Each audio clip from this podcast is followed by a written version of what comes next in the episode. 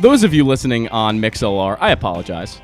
Settings get played with every week here on Glenn Clark Radio, where I come in on the bat around on Saturday mornings and things just aren't the way they were the last week. So it wasn't streaming to YouTube. So we're going to uh, do a take two. That's fine. Once again, Ryan Blake is here. Paul Valley, family emergency, did not, uh, wasn't able to make it in this morning. Ryan is here, as I said, the first time around, a lot more than he probably ever expected to be. He's gracious enough to be here again at last minute notice. Hopefully, everything is working correctly on YouTube now. So, uh, look, sorry about that. Things don't always go perfectly. Uh, today is kind of a, a, last minute thing. So uh, I hope everything goes as planned. But uh, I'm still I'm still getting texts that we're not underway here. So I, we're, we're gonna have to figure something out.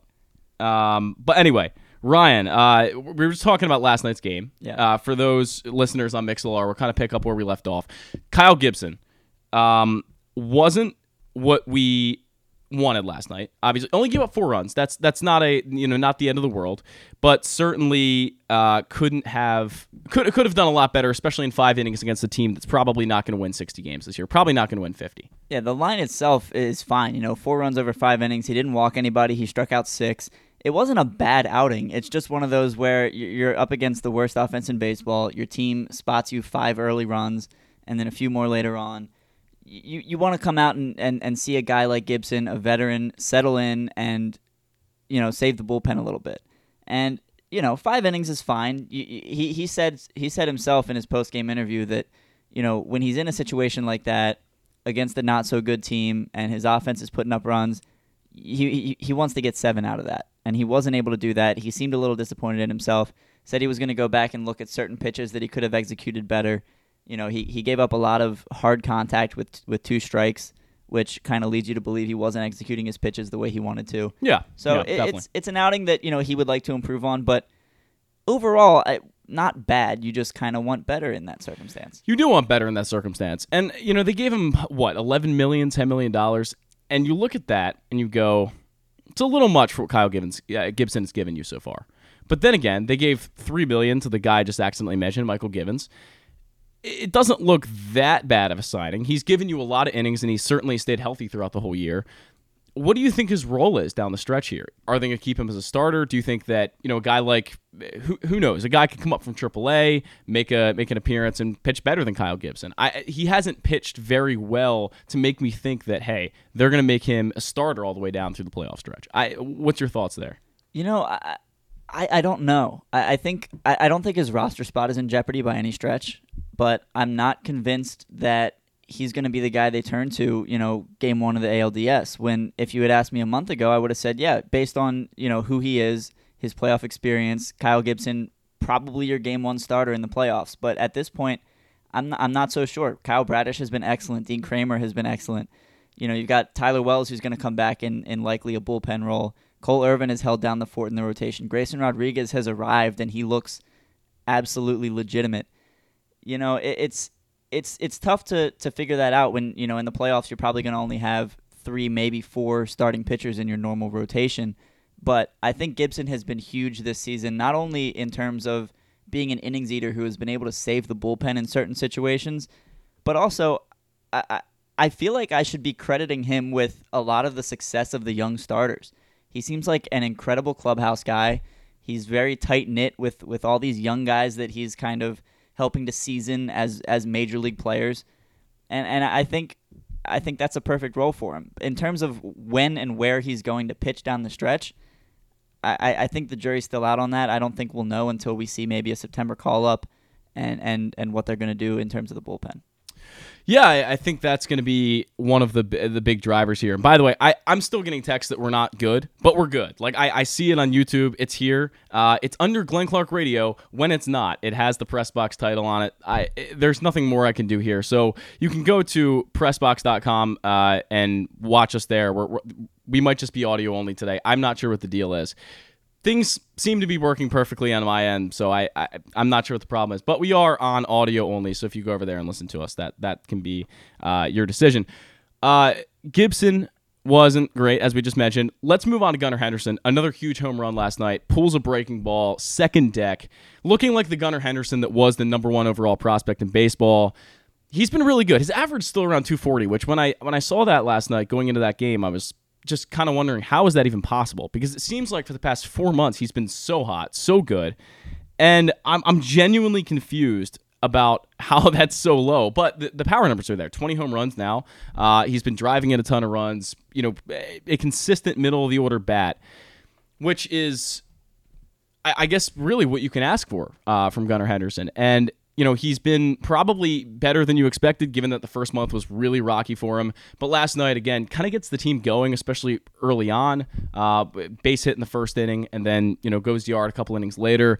He's just been huge for the team. And, you know, having that home run last night and, and doing what he's been able to do over the past few weeks, you know, how important is Gunnar Henderson to this team right now? What what are, what would they be if Gunnar Henderson wasn't the guy right now? Because it seems like there aren't a lot of other guys who are having that kind of production especially lately. I mean, I think I think I saw that Gunnar's batting average post All Star break was like under 200, which seemed crazy to me because it seems like he's been so good. But last night was excellent. Uh, base hit in the first inning off a lefty. He's been hitting lefties a little bit better as of late, but he's been huge. You know, Santander has been struggling a bit. Uh, Cedric Mullins hasn't really been himself. Austin Hays has struggled since the All Star break as well. And you know, Brandon Hyde flip flopped Gunnar and Adley at the top of the lineup. Have uh, Adley hitting leadoff now, Gunnar hitting second. And so far, it looks looks pretty good, especially with yeah, Adley's role definitely. as a leadoff hitter. He's been definitely. fantastic. But you know, Gunnar, uh, it, it, was both sides of the ball last night for me. He goes three for five, home run, three runs batted yep. in, and yep. his defense was spectacular as it always is. No doubt. And it looked his defense even at the beginning of the season looked like it was going to be a little suspect. He, you know, he that's true. And Stan had mentioned when he'd been on, you know, he's on every week, and he had mentioned quite a few times that there had been issues with him tracking pop ups. And I said a few weeks ago that I had noticed that as well. He looked just a little uncomfortable. And I started to feel like, you know, these past maybe month or so, he's been a lot better. A lot better in every facet of the defensive game. Yeah, he, he really looks solid defensively, and he's a guy that's been playing a lot more shortstop lately with, with the struggles of Jorge Mateo and him not being a, a regular anymore, which thank goodness for that. But uh, yeah, Gunnar's been great, whether you put him at third or short. You could throw him at second. He'd he'd flash some leather over there. But yeah, Gunnar. I mean, he's just he's a presence on the field that I think other teams are really starting to take notice and say, oh, this guy is going to be a problem for quite some time. Because yeah. when you look at his yeah. prospect pedigree, it was always it was always hitting in defense. It was always both sides of the ball. And then he comes up. The defense is a little bit suspect. Right. He's not hitting for a good batting average for a, a good month and a half, even two months into into May. But it's it's all coming together for Gunnar Henderson, and man, it's beautiful to watch. Yeah, it is beautiful to watch. Another number one overall prospect, Adley Rutschman, uh, who was was probably more hyped than Gunnar Henderson coming up. I, I would argue that. wouldn't you say Adley was a little more hyped? I think so. Yeah. Hasn't hasn't quite lived up to maybe the power that we expected so far. But last night, um, you know, kind of showed why. I, I, thought he framed excellently last night. That that's where I'm getting at here. I thought there were a lot of Kyle Gibson pitches, especially the one in the first inning. There was a sinker that uh, I believe was the first. It was the leadoff hitter. He threw a sinker, It was a little bit high, and Rutschman pulled it back in and, and made it a strike. It was excellent. And that's what Adley Rutschman has consistently done in, in the time that he's been here. He makes pitchers better. He's made Kyle Gibson probably a lot better. You look at the, again, as we talked about before, the transition of Gibson from Phillies Gibson to Orioles Gibson. It's been a lot better. And a lot of that could be because of Adley Rutschman. What do you think of him in this leadoff role? Are you still buying it? I mean, you just talked about how they flip flopped them. I'm like, I'm kind of in the middle on it. Like, I, I don't love it, I don't hate it either it's it's weird because I, I loved Gunnar as the leadoff hitter. I think he settled in nicely to that role when Mullins was out for an extended period. I, I think Adley. It's still a little weird to me to see the catcher hitting leadoff. It it doesn't happen often. You know, we've seen it with, with Joe Mauer with the Twins. JT Realmuto has done it for the Phillies. It's it's a little strange to me. I, I yeah I did like Gunnar at one and Adley at two. I thought that was what we're gonna see for the next decade. But I don't know. Adley's been great as a leadoff hitter. And and on, Yeah. on the defensive side of the ball, you know, it's it's hard to quantify sometimes what a catcher means to his pitching staff. Right. I think we we have seen the impact that he has made, but for a guy who has had as a batter who has had the most pitches out of the zone called strikes on him, he certainly seems to do the same a lot for for his uh, Right. his battery mates. Yeah, he's just he's done a lot, and it, you know we, we talk about the Orioles having a complete turnaround last year when Adley Rutschman took over. They were they had a losing record and then a winning record from there on out when Adley Rutschman took over. He's made a big difference, and uh, you know it's it's been great to watch. And last night again, I, I feel like he had a really significant difference in them winning that game. But Gunnar Henderson again, eh, probably the star here. Now Cedric Mullins, he's back uh, after his IL stint. Aaron Hicks is still in the IL. It seems like it's kind of a day to day thing for Aaron Hicks right now. We, we might see him back at some point soon. Um, or, or did they bring him back off the IL? Am I, am I incorrect? He so Hicks is, He's is ba- off the IL, but yes. he, he tweaked he, he he tweaked something in his first game back. Correct. And, We- we only- hasn't appeared since then. Right. We only saw him for a few innings, so he's still almost more or less on the IL because Might he's, as well be. he, he's you're right. He's just back there, uh, you know, sitting on the bench and not really providing anything at the moment. Do you agree with the the move of optioning Colton Cowser? I mean, it seemed like the move they had to kind of make. Ryan McKenna also back down. Yeah, I I I don't love it, but I get it. You know, I think it was it was the right move in the sense that Cowser seemed uncomfortable in the bigs at this Yeah, point. yeah. And as much as I'd like to say, you know, let him figure it out in the majors, like they did when Adley wasn't hitting at first, like they did when Yeah. Gunnar wasn't hitting at the beginning of this year. Ryan Mountcastle last year had a, a terrible April, and then there was talk about maybe optioning him, and then he turned on the Jets. I, I would have liked to see Cowser work it out at the big league level, but at the same time, when you're in a, pe- a pennant race and you're Yeah. two games up on the Tampa Bay Rays and you're trying to close out a division championship, I I get wanting him to get a little more seasoning down in the minors, and Right. hopefully he's able to come back up in September and make an impact. He had a home run yesterday for uh, Yeah. for Norfolk. Right. Eh, I, I think there's, and that was big home run, by the way. He absolutely destroyed it. I, I think Colton Cowser is going through the same kind of thing that, like you mentioned, Gunnar Henderson was, and then Grayson Rodriguez did as well, where you come up and maybe things are just weighing a little heavily on you, and you're not the guy you once were. Colton Cowser is going to be a major league player. Yeah. I, I'm extremely confident in that. I believe he's going to be a very good major league player he looked lost, like you mentioned. He had no plate discipline, which is something that he hasn't had as much of as I as I thought. You know, when he came up first out of uh, out of Sam Houston State, and the Orioles drafted him fifth overall, I said this is going to be one of the best plate coverage, plate discipline guys in the major leagues, and he really wasn't that. Struck out a lot in AAA, a lot more than I ever could have thought he would have, and then coming up, he kind of did the same thing.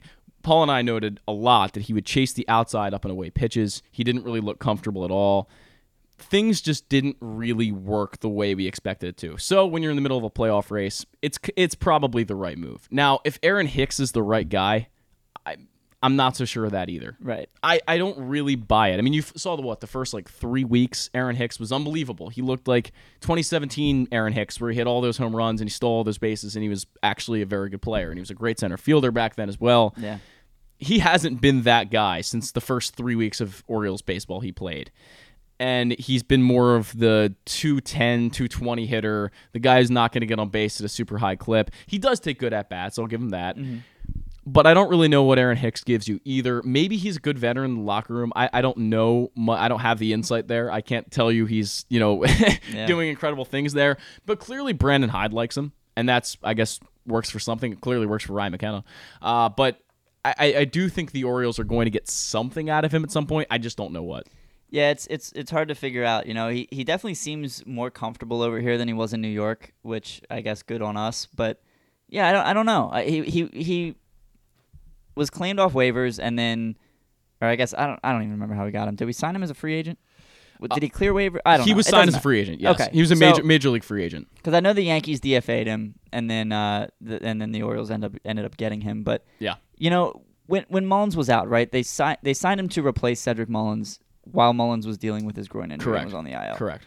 And during that time, Hicks was fantastic. He did exactly what the Orioles needed him to do. He exceeded any of our expectations. And then Mullins came back. Hicks' role was a little bit switched up, and he started to not hit as much. Right. And when that's the case, you know, it's it's a shame to see, but at the same time, Mullins was back. So we didn't Right. need that Hicks production. Mullins goes down again, Hicks becomes the guy again, and he, he hasn't done it the second time around. So Yeah. I, I don't I don't know what Hicks' role is going forward. I would like to see Colton Cowser back in the majors at some point. I would like to see Heston Yeah. Kjerstad in the majors at some point this season. And when that comes around, I'm not sure there's a role for Hicks. We're going to get to Heston Kjerstad and Orioles banter. We're, we're going to get there eventually. Yeah. Because Heston Kjerstad, I think, is a really big conversation piece for what happens down the stretch with this team. You know, you saw the the Kevin Brown debacle kind of in a way, you know, I Paul and I talked about this in depth where we don't know if it really the, obviously the players hear about this. We don't know how much it weighs on them. We don't know how much it weighs for their owner to be chastised like it is right now in the media. And that seems to kind of have passed. And now you go on to a series in Oakland where you hope you can take a, a you know, three wins and get out of there. And that would be excellent for the Orioles to do. But I think you're you're looking at this team and you're saying after what happened with Kevin Brown, after what happened with John Angelos not signing the lease, all of that, there was a bunch of bad Orioles media going around. The team has the chance to turn it around and make it about the team again. And right now, they go out, win 9 4 last night. They have a chance to make it about the team again. And that's you know going to be a really big thing, especially as they start to come home in the next few weeks, play more home. Games. They've got to make this about the Baltimore Orioles being the best team in the American League and being the best team in the American League East once again. That that that was the story throughout the entire first few months of this team until John Angelos started doing John Angelos and we started hearing about him more. But I think a guy like Cedric Mullins coming back, you saw the catch the other night, incredible catch, uh, and then you saw him hit a homer in the same game. He looks like the old Cedric Mullins, and that's going to be really big for them down the stretch. We talked about Adley Rutschman, of course, being the Adley Rutschman of usual, just doing what he does. We're going to get to the bullpen a little bit later, but I want to pose this question to you, and this is kind of going to kind of lead into our Orioles banter discussion. How concerned are you right now about what the Orioles bullpen looks like? How concerned are you about the health? How concerned are you about how much ammo they have in AAA to bring up and, and possibly reinforce? What are you thinking along these lines? Because I, I don't think it looks promising. I'll be honest. So I, the way it looks right now, I'm not I'm not thrilled. With that being said, I think you know, Dylan Tate's out of the equation now. Mychal Givens out of the equation now. Yes. DL Hall very much could be in the mix. John Means very much could be in the mix. Tyler Wells very much could be in the mix. One of the guys who's not going to be in the postseason rotation is going to be in the bullpen, whether that's Kyle Gibson, yes, uh, Dean Kremer, who knows. Fuji is a little concerning.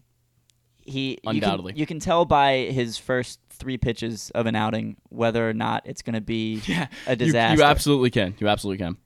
And so, but when he's on, he is disgusting. Mm-hmm. Jacob Webb looks like an awesome pickup at this point. Yes. Yennier Cano has not been quite the same, but has looked a little bit better as of late after a stretch where he had like a 340 opponent batting average over a couple months. What do you make of him pitching last night? Is that a doghouse move by Brandon Hyde, or is that what, what is know. that? I didn't think much of it to be honest, but it, it yeah. it could be. I don't know. I mean, I, I think it's a little weird using the guy that you've used as your setup guy in mop up role. Not really mop up role. I don't think that's the word for it. But you're Yeah. you're ahead five runs. Yeah, It's Didn't a little They, it's a little weird. didn't they use Webb in the eighth too, though? Uh, I believe they did, but also Webb is it's early on for him. He just That's ma- you true, know yeah, just made his first few appearances. They probably don't want to throw him into a situation that's going to be incredibly tough for him so far. But then again, I, you know I don't know. It, I- I think that's a little bit of an odd move to see Cano out there in that late in a game against the Oakland A's when you're up by five runs. It's yeah, like odd. like I said, I didn't think much of it at the time, but now that you say it, yeah, it does it does seem a little weird. But um, you know, look, Mike Baumann is is kind of hit or miss as well. I think overall he's put together the type of year that gives you confidence in him going forward. But Yes, this is his first true with that. test out of the bullpen, I and he has that. been put in some bigger spots. Um, Cionel Perez, I was clamoring for his DFA for several months this year. He's Yes. looked fantastic lately. Yeah. So in terms of the bull, like, look, you don't know what you're going to get on any given night. You don't know if a guy's going to have it or not. But I think that when you're starting to put together what the bullpen is going to look like in the postseason, I think there's going to be two or three more guys who are not currently pitching out of the bullpen, Right. who are going to make an impact, going to be able to give you a little bit of length if your starter starts to struggle early. Yep. You could bring in a DL Hall or a John Means for three or four innings. You could do the same with Tyler Wells. And Wells in his career has been awesome out of the bullpen. So as as weird as it looks right now, it doesn't look like a postseason bullpen. I think come postseason time, it very much could. Yeah, no, I, I agree with that. And by the way, Ryan, we have to get Stan the Fan Charles on the line. So you're going to tell us uh, as I throw this paper to you right here about the latest edition of Press Box. I'm going to get Stan the Fan Charles on the line. I would be happy to tell you about the latest edition of Press Box, which is available now. On the cover, Bo Smolka dives into what's next for Lamar Jackson after receiving one of the biggest contracts in football history. Is he ready to take the Ravens to the next level with a new offensive coordinator and new wide receivers? Also inside, we look at what new football coaches Brian Newberry and Pete Shinnick bring to Navy and Towson, respectively. And we meet players from the college football and soccer programs around the state. Pressbox is available for free at over 500 area locations, including 60 Royal Farm stores, and you can always find the entire edition as well as the best daily coverage of the Orioles, Ravens, and Terps at PressBoxOnline.com. As I uh, thank you, Ryan, appreciate that. As I promised, we have Stan the Fan Charles on the line. Stan, good morning. How are you? Good. How you doing? Doing pretty good. Doing pretty good. As I mentioned to you uh, off air, we have Ryan Blake in with us today. Paul had a family emergency, so Ryan is gracious enough to sit in with us. So uh, you guys are, I, I, believe, familiar with each other. You've, done, you, you doing, Stan? done this a few times. Sure. How you doing, guys? Stan, we were just talking about the bullpen. Uh, it's a pretty interesting thing right now. The Orioles were a little, both a little worried about them running out of gas at the end of the day, given that they don't have a ton of reinforcements. Jacob Webb comes in; he's looked pretty good. What's your early take on Jacob Webb so far? Uh, I like him. I had him earlier in the season on uh, on my fantasy team. Uh, picked him up one week and had him for about three weeks, and liked most of what I saw. But the Angels weren't really that good, and Yeah, I, yeah. I got rid of him. Uh, I think he's I think he's a very solid pickup, uh, much more consistent than Bryan Baker. You know That's for sure. That's who, for, to me was definitely the the weakest link. You know, again, I've made this point a few times. Bryan Baker was was a, a serviceable major league pitcher yes. on a team that was rebuilding. But when you really need to win games to win a division, to win series, and you know the whole the whole enchilada, Sure. he just wasn't up to up to speed. I, it, it will remain to be seen whether Jacob Webb is, but I think Yeah. he's a Yeah. much more solid guy than than Baker, and that was sort of the, the place that I think he fits. And he may, in fact, end up moving, you know, just under Cano. So um, you know, Sure. because Baumann now has is is fading from my circle of trust. Well, I, where where is Cano in your circle of trust then? Because you see him pitch in the eighth inning, la- or ninth inning, excuse me, last night. A guy that you probably don't expect to see out there. Is he in Brandon Hyde's doghouse? What's going on with that? Ryan and I were a little bit confused. You know, we didn't maybe think so much of it, but when you look back at it, it's a little odd to see Cano out there. Um, I didn't think it was odd last night. I thought it was the perfect opportunity with Okay. a significant lead. There was not a save opportunity where there was a crisis. Um, and I think what you saw was what you would get if he had that much rest.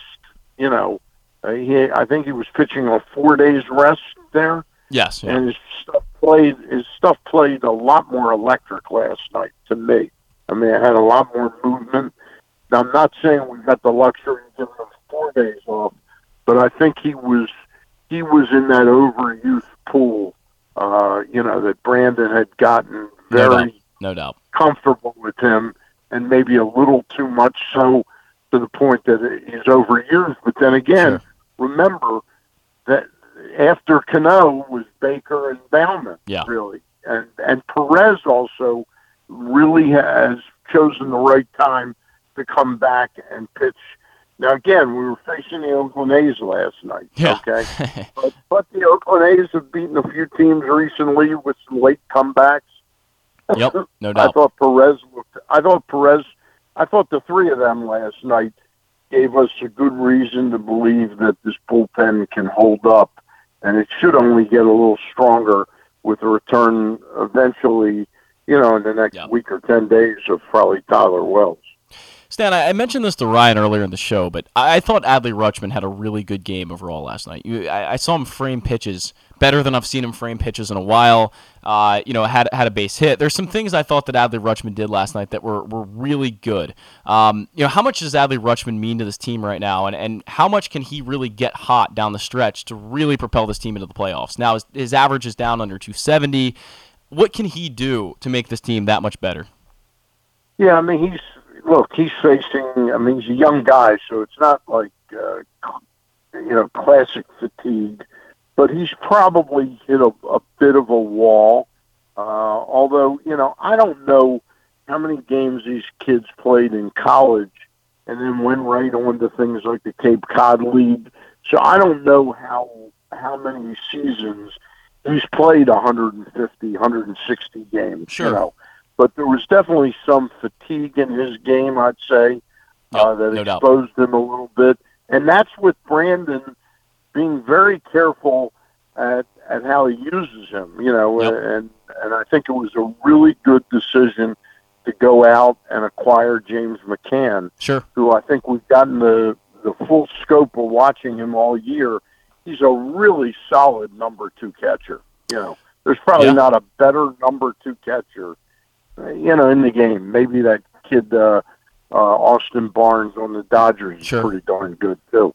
But uh, um, you know, Brandon has had the luxury. I think he's I think he's played him at DH like 50 games. I think this Yeah. year, something like that. So that's going to keep him fresh, and his numbers, actually, offensive numbers, are better when he uh, DHs. Right. So uh, the catching thing does take something out of players. Yep. Um, but last night, I agree. I thought he had an excellent game. Took that extra base. Yep. Uh, you know, right in front of the left fielder. Uh, guess guess he must have read the scouting report that Kemp is a little slow mechanically, and his arm isn't that strong. Yeah. And he took the extra base, made that really nice foul pop catch in uh, I think the seventh inning, uh, and uh, he, he played a real nice game last night. On base four times, you can't complain. Uh, drew a walk like he, he usually does. You cannot complain about that at all. Now, Stan, you mentioned James McCann, and it seems like James McCann has been one of the better hitters uh, since the All Star break in the major leagues, and that's actually true. With a minimum of 20 at bats, he's up there at the top with uh, WRC plus. James McCann is he actually going to get legitimate playing time, where he's not just a backup catcher and he can actually be in the lineup as a, a piece of force? Well, I think you know, and I think there are things. Uh, this is no knock at, at Adley as a catcher. I think there are things that Brandon really likes, and you don't you don't hear any grumbling from pitchers about working with him. Uh, his his arm strength may actually be better at throwing throwing out runners. I think than Adley's. Yeah. Um, but but I think if there were one area I think the Orioles need to improve for next year, and it's pretty tough to do it in the middle of the season, is they have got to get better at. Uh, and Cano and Bautista are probably the two biggest, uh, you know, um, uh, guys that that really need to work on holding runners a little bit. And I know in this day and age, it's hard because you can only throw over twice before you get called for a balk if you don't throw the guy out.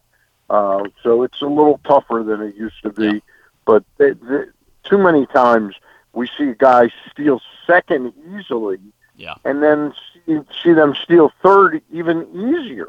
Right. Uh, so right. uh, I think that we need to fortify that defensive uh, part of the game. I, I, I would agree. Uh, but Stan, let's talk about Kyle Gibson for a second, just to, to end our, pitching discussion a little bit here with the guy that gave up four runs last night, gave up nine runs his last time out, but he did throw seven innings of, of three-run ball just three starts ago. He does have 13 quality starts. Uh, he has as many Mhm. starts allowing four plus runs as allowing uh, less than two runs, which that that's 10 he's been good in a lot of spaces, and and Ryan and I talked about it. I, I think for eleven million dollars, he's been a little bit better than we all could have expected. It was kind of a, a little bit of a weird thing when they signed him because they got rid of Jordan Lyles, and we thought, hey, this might be the same guy.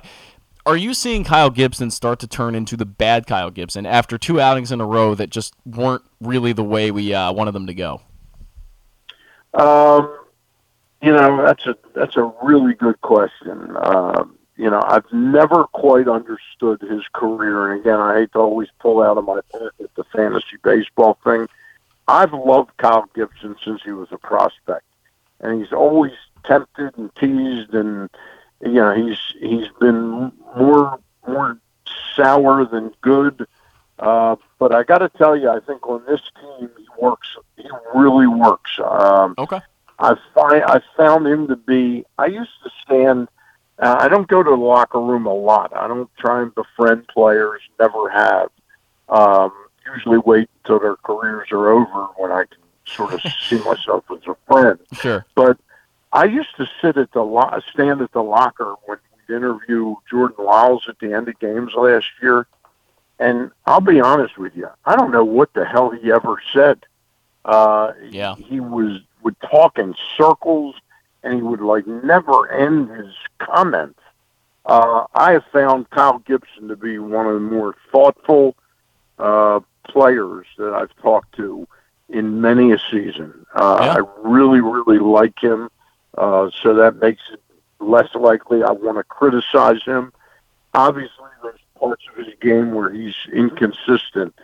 I'm gonna, I'm gonna talk it off that you're gonna get some, some bad Kyle Gibson over the course of 30 starts.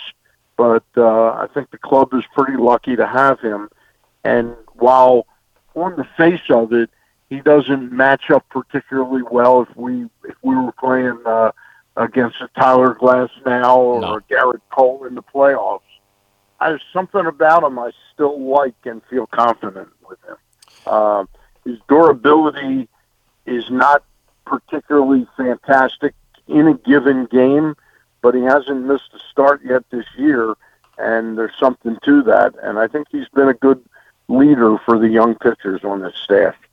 Stan, how likely though is it that if Gibson keeps turning in some bad starts, regardless of his leadership, regardless of everything he does off the field, is it possible we can see him in a bullpen role and Carl, Carl Irvin ends up becoming more of that starter and, and that guy who can actually help them down the stretch in the playoffs? We saw Carl Irvin go out there last time, throw five innings. Uh, got he got the win against uh, a Seattle team that's not definitely a pretty good offense, a lot of good hitters on that team. They won one nothing. What are you feeling about that? Could Kyle Gibson go to the bullpen? Cole Irvin takes that spot. I don't see that happening this year. Uh, no, I don't. I don't see that happening. I'm just happy that Cole Irvin has. I, I'll be honest with you. I, you know, I've watched many general manager.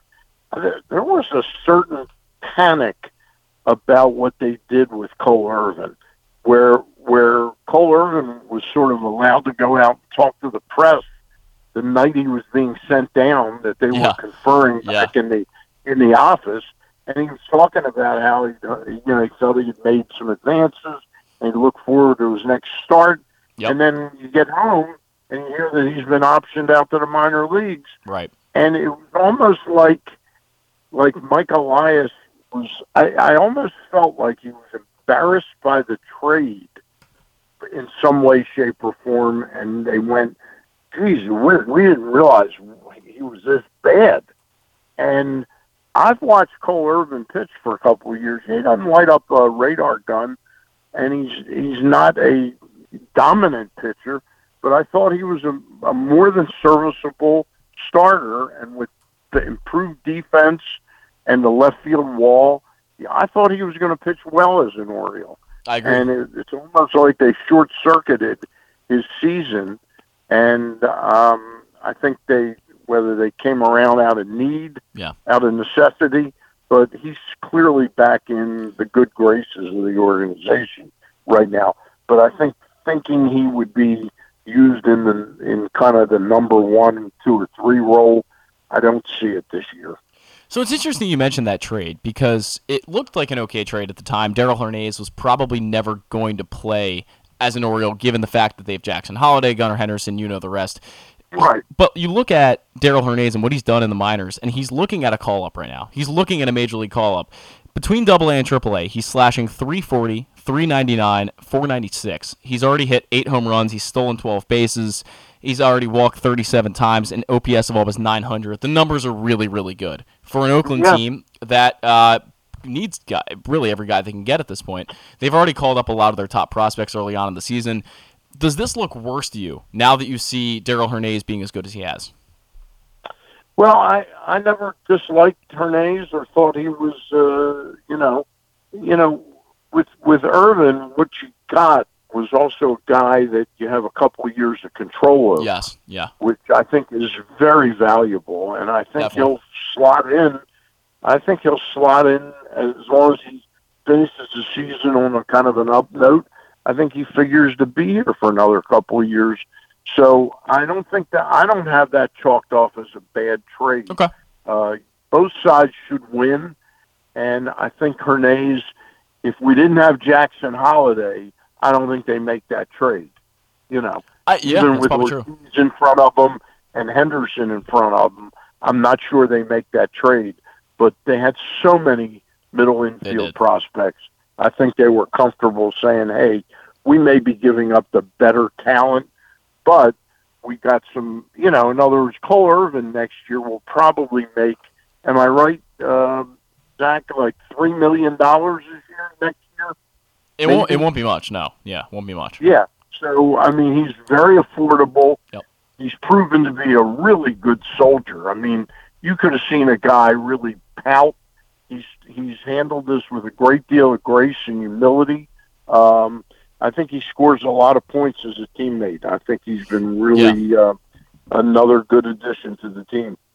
I think so too. It, it seems like we we talked. I'd love. I, in other words, uh, most people we'd we'd leave it there. I'd love to talk to Mike Elias and say, what the what the heck happened? Why were you so down on him as a talent, or or was it something you specific you wanted him to work on down Yeah. there? Uh, he's never knocked the fact that they sent him down there.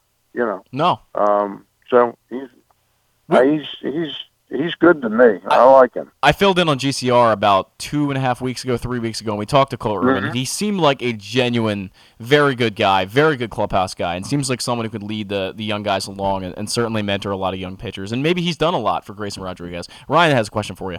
Uh, mo- more Yep. of a, more of a comment actually. You know, I I, I love Daryl Hernandez. I think he, he's going to be a good ball player. The fact of the Yep. matter is he was blocked here, and the Orioles need a Yeah. Cole Irvin more than they needed Daryl Hernandez at this point. And don't forget, the Orioles also acquired a six-seven right-handed pitcher who is holding his own right now in Aberdeen. So uh, another guy I forgot who could about that. What's his name again? I Ty- forgot. Kyle Virbitsky. That's right. He's That's he's, right. Yeah. he's 24 years old, so he, a, a little That's old right. for He made- Aberdeen, but made that trade. That's the, he was the one who made that trade palatable for Elias. Yes. He knew he was giving up a better. I'd forgotten about him. Yeah. Okay. Yeah, that seems like that could be a, a an add in, and, and probably for the Orioles, that was more of a the headliner of the deal. And Cole, Cole, Cole Irvin, excuse me, is probably the guy that can you know throw innings and eat innings, and that's what they expected out of him. And that's kind of what he's done. And, and like you sta- Yeah. said, Stan, they, they sent him down kind of early in the season, probably for a reason that we will never really know uh, to figure something Yep. out. And he went down quickly, came back up, and he's looked a lot better. So that that's that's a good thing for the Orioles. Now, Stan, I want to talk about the outfield, specifically Austin Hays, Anthony Santander.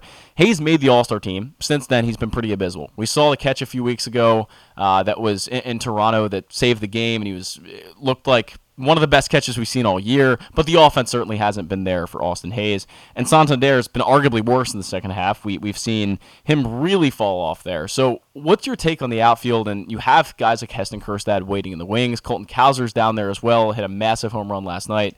What's your take on the on the outfield right now, specifically the corners? It's really it's really interesting. You're you're asking about the outfielders, but it leads me back to if if a month ago we were talking about the most disappointing guy, it would have been Ryan Mountcastle Yeah, for the whole season. Uh, and now suddenly you're saying, wait a minute, is this the real Mountcastle, or is is what we saw? You know, I really question now whether he was playing playing, even though you know I haven't been his biggest fan all along. I, I've No. never really jumped out and barked about him because his power really did play. His his pitch selection though is just absolutely terrible. What he his swing decisions. Yeah. Um, but but getting back to those outfielders, so now I don't know. Again, Austin Hays has been a player that has kind of like what I said about Kyle Gibson. He's teased. Yep. You know, I thought he had finally gotten to the mountaintop this year. You know that hey, Yeah. he's got his confidence, his game. He's fully assured of himself as a major leaguer. And then from the time he hit, he was hitting 327, and I believe for Right. one or two days was leading the American League in hitting. I think he's hit about 202 since then right. uh, which has been about six six weeks.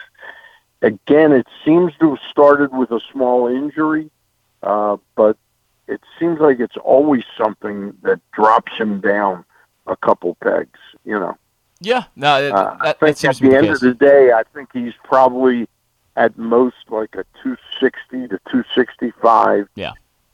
17 home runs, 65, 70 RBIs. He's not, you know, plays a good defense. I think his base running instincts are terrible. I think he's a terrible base runner. yeah, Uh, yeah, yeah. I, I, I, I agree with all that.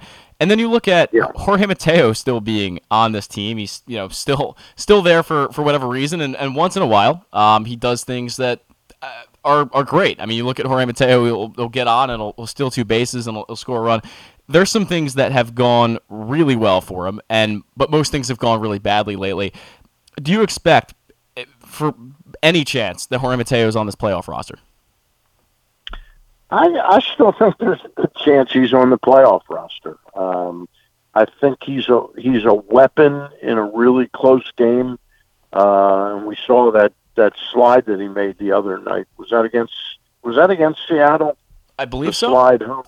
Yeah.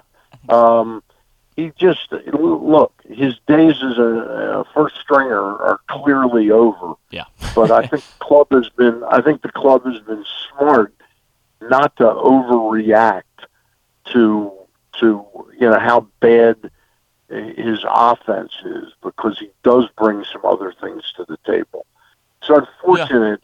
I think he got caught up as soon as he became a utility guy. Maybe there's something mentally he needs to address about Sure. himself because his defense, that double clutch in Philadelphia, the miss, there was a missed ball one day that he could he could have made, and the plays that he's muffed defensively at Yeah. short, I think were plays that if he was playing every day, he wouldn't have muffed those plays. You know, um, so you know he's got he's got to understand his role. Yeah. I do have to question the night that uh, I didn't make a big deal of it, but when Brandon kept him in center and had McKenna in the game and right, Yeah. I probably would have had McKenna in center field just because of the lack of experience. And Brandon, while Brandon's never going to criticize a player publicly, he, he made the point, and I'm not sure that he's right.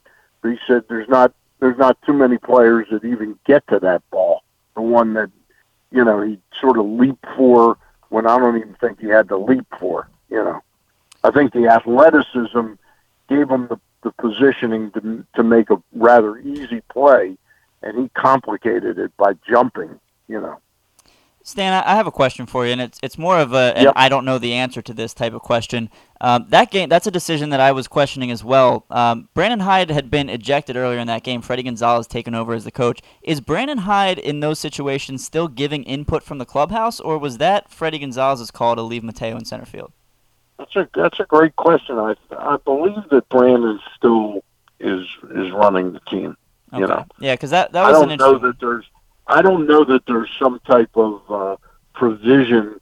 Uh, that's a good question to ask Brandon. Sometimes Uh, it's really thoughtful of you to ask because I've never really uh, pinned anybody down on it. But I would imagine in this day and age, he's back in his office and he might text uh, text Fredi. Yeah. You know, like say, hey, uh, Yeah. yeah. no, leave Mateo out there or switch switch them or something like that. But it's possible that if if he's not allowed to make those kind of uh, things, and I have a hard time believing that he doesn't, Yeah. uh, that um, that uh, maybe it was an oversight by Fredi. But I, to me, and and I don't love, I don't I don't think McKenna's a great center fielder, but I think he would have made that play that night. You know. Well, Stan, you have to assume at this point with Aaron Hicks now off the injured list, but as Ryan and I said, not really off the injured list. He's, he's Yeah, still kind of sitting on the bench doing nothing. But Cedric Mullins is legitimately back off the injured list. You have to imagine the Jorge Mateo center field situation is just over with, and that experiment's probably not going to last much more. I it, it- he made a, a, a botch in center field, and I think that was kind of the end of it. I, I would hope that's the end of it. I think it, I think the timing of it was more that Mullins came. Mullins and Hicks were right there, ready to play again. Um, I, I think they're looking for versatility. You know, if you're in the playoffs and all of a sudden Mullins has re-injures that abductor, you know, I think you'd like to have the options of who you're going to put out there. Uh, and I think I think he he botched that ball. There's no question about it. But Yeah. you know, I don't I don't see it impossible, given an injury, that he could be out there again Right. at a key moment. Right. Well, let, let, us hope that doesn't happen. I, I, I wouldn't I wouldn't be uh, Yep. too excited for that. And Stan, one last outfield question for you before we let you go.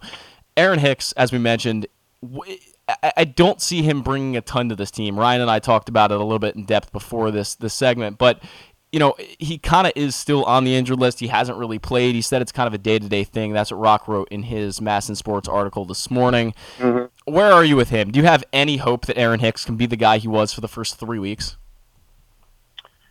Um, I just think I just think the idea that all of a sudden they're gonna now look. I don't know the nature of his injury this time, how serious it is, this is, I think, what frustrated Yankee fans about Aaron Hicks wasn't just that he wasn't producing.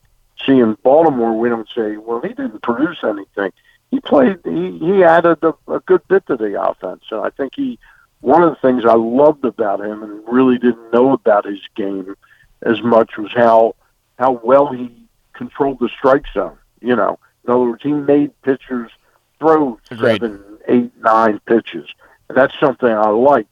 Um, but they've got to make a determination whether he's going to be able to come get to the post, so to speak, because you can't make the club from the tub. Um, and I don't know, but I think the notion that they're suddenly going to say, "Hey, let's give uh, Heston Kjerstad," I don't think that's going to happen this year. It doesn't look to Okay. me like it's going to happen.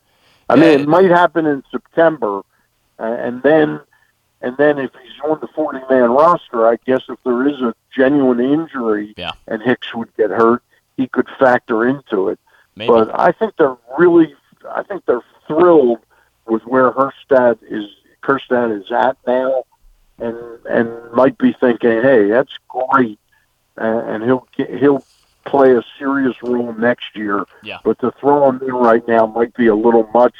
But certainly a September first uh, recall uh, might might factor in. you know. Okay. Okay. Yeah, that that's that's certainly a possibility. Stan, what do you have coming up this week on your shows? Uh, Monday, uh, last Monday, we had T-Bone Shelby on, and we did it at the normal seven o'clock time. Okay. Our new normal time is four o'clock for nights like Monday, where where Luke and I can get the games if we need to. So Luke, Ross, and I'll bat around the Orioles on uh, Monday night at, at Monday at four, and then on Thursday at seven. I will have Mr. Bo Smolka on to talk about the cover story. Uh, a lot of the same stuff he talked to Glenn and I about yesterday, uh, but we'll talk to Bo Smolka, our Ravens reporter. Sounds great. That should be interesting. I hope to, to talk a little Ravens with Ryan at the end of the show here. But Stan, thank you so much as always for your weekly segment. All Uh, we'll talk to you next week. All right, thank you guys. Take Thanks, care, Stan. And that was Stan the Fan Charles for his weekly segment. As you already heard, he has some great things coming up for you this week. He's changed up the format though for his weekly shows. Now every Monday at at 4 p.m., Stan will be joined by former Orioles pitcher Ross Grimsley and Pressbox's manager managing editor editor Luke Jackson to break down the latest with the Birds. And every Thursday night, Stan and Gary Stein will chat with a new newsmaker from the world of sports. This week, Stan and Ross were joined by 1983 World Series champion John T-Bone Shelby, while Stan and Gary chatted with Maryland Cycling Classic chairman John Kelly. You can watch the shows live at facebook.com slash pressbox or find them the next day at pressboxonline.com slash video and youtube.com slash pressboxonline. So join Stan, Ross, and Luke this and every Monday night. This week, Thursday, as Stan just mentioned, at 7 p.m., Bo Smolka will be on to talk about the Ravens and what they have going on. We're going to catch a break. Uh, I'm going to try to get some of our tech issues figured out. Going to give Griffin from uh, Glenn Clark Radio a call and see why it still says Glenn Clark Radio when that's not what I have put up here on my end. So we'll figure that out, and we'll be back with sounding off on the bat around. You feel that? That's the sound of football coming back, and now's the time to place your preseason bets with Superbook Sports. Superbook is the most trusted name in Vegas, and now you can use my promo code GlennClark23 to score up to $250 with their first bet bonus. Win or lose, they'll match your first bet up to $250 with the promo code GlennClark23. All one word, no spaces, two N's and Glenn. Don't miss out this football season. Win some money with Superbook Sports and that promo code GlennClark23. Visit superbook.com for terms and conditions. Gambling problem? Call 1 800 Gambler. Another exciting weekend of affordable family fun at Prince George's Stadium with the Bowie Bay Sox. It's the return of Grateful Dead Night on Friday the 18th. A special t-shirt package is available. Back-to-back fireworks carry on to Saturday the 19th with our Baytoberfest. Get some beer specials while you enjoy the game. And get here early on Sunday for a pre-game Meet the Team autograph session. Get your tickets now by calling 301-805-6000 or anytime online at baysox.com. The Bowie Bay Sox. Let us be your nine-inning vacation. I'm Michael Jan Grandy, of AJ Michaels, your carrier energy expert for 44 years. Save money, energy, and make your home more comfortable and virus free. Find us at ajmichaels.com. That's ajmichaels.com. It's game on every day at Live Casino and Hotel Maryland. Here, you are in on every play with 100 foot screens at Sports and Social, the best table games action, and FanDuel Sportsbook, all just steps away. The best bar bites and drinks to indulgent steaks and curated cocktails. Your game day only gets better when matched up with Live's distinguished dining options. Late game, no problem. Our luxury hotel awaits. Live Casino and Hotel Maryland is the place to be on game day and every day. For more information, visit www.maryland.livecasinohotel.com. At Arundel Mills, must be 21. Please play responsibly. For help, visit mdgamblinghelp.org or call 1 800 Gambler. Make the most out of every day in your Toyota RAV4. Available in hybrid or gas only models. A RAV4 can get you where you want to go in style. Check out buyatoyota.com for deals on new RAV4s from your local Toyota dealer today.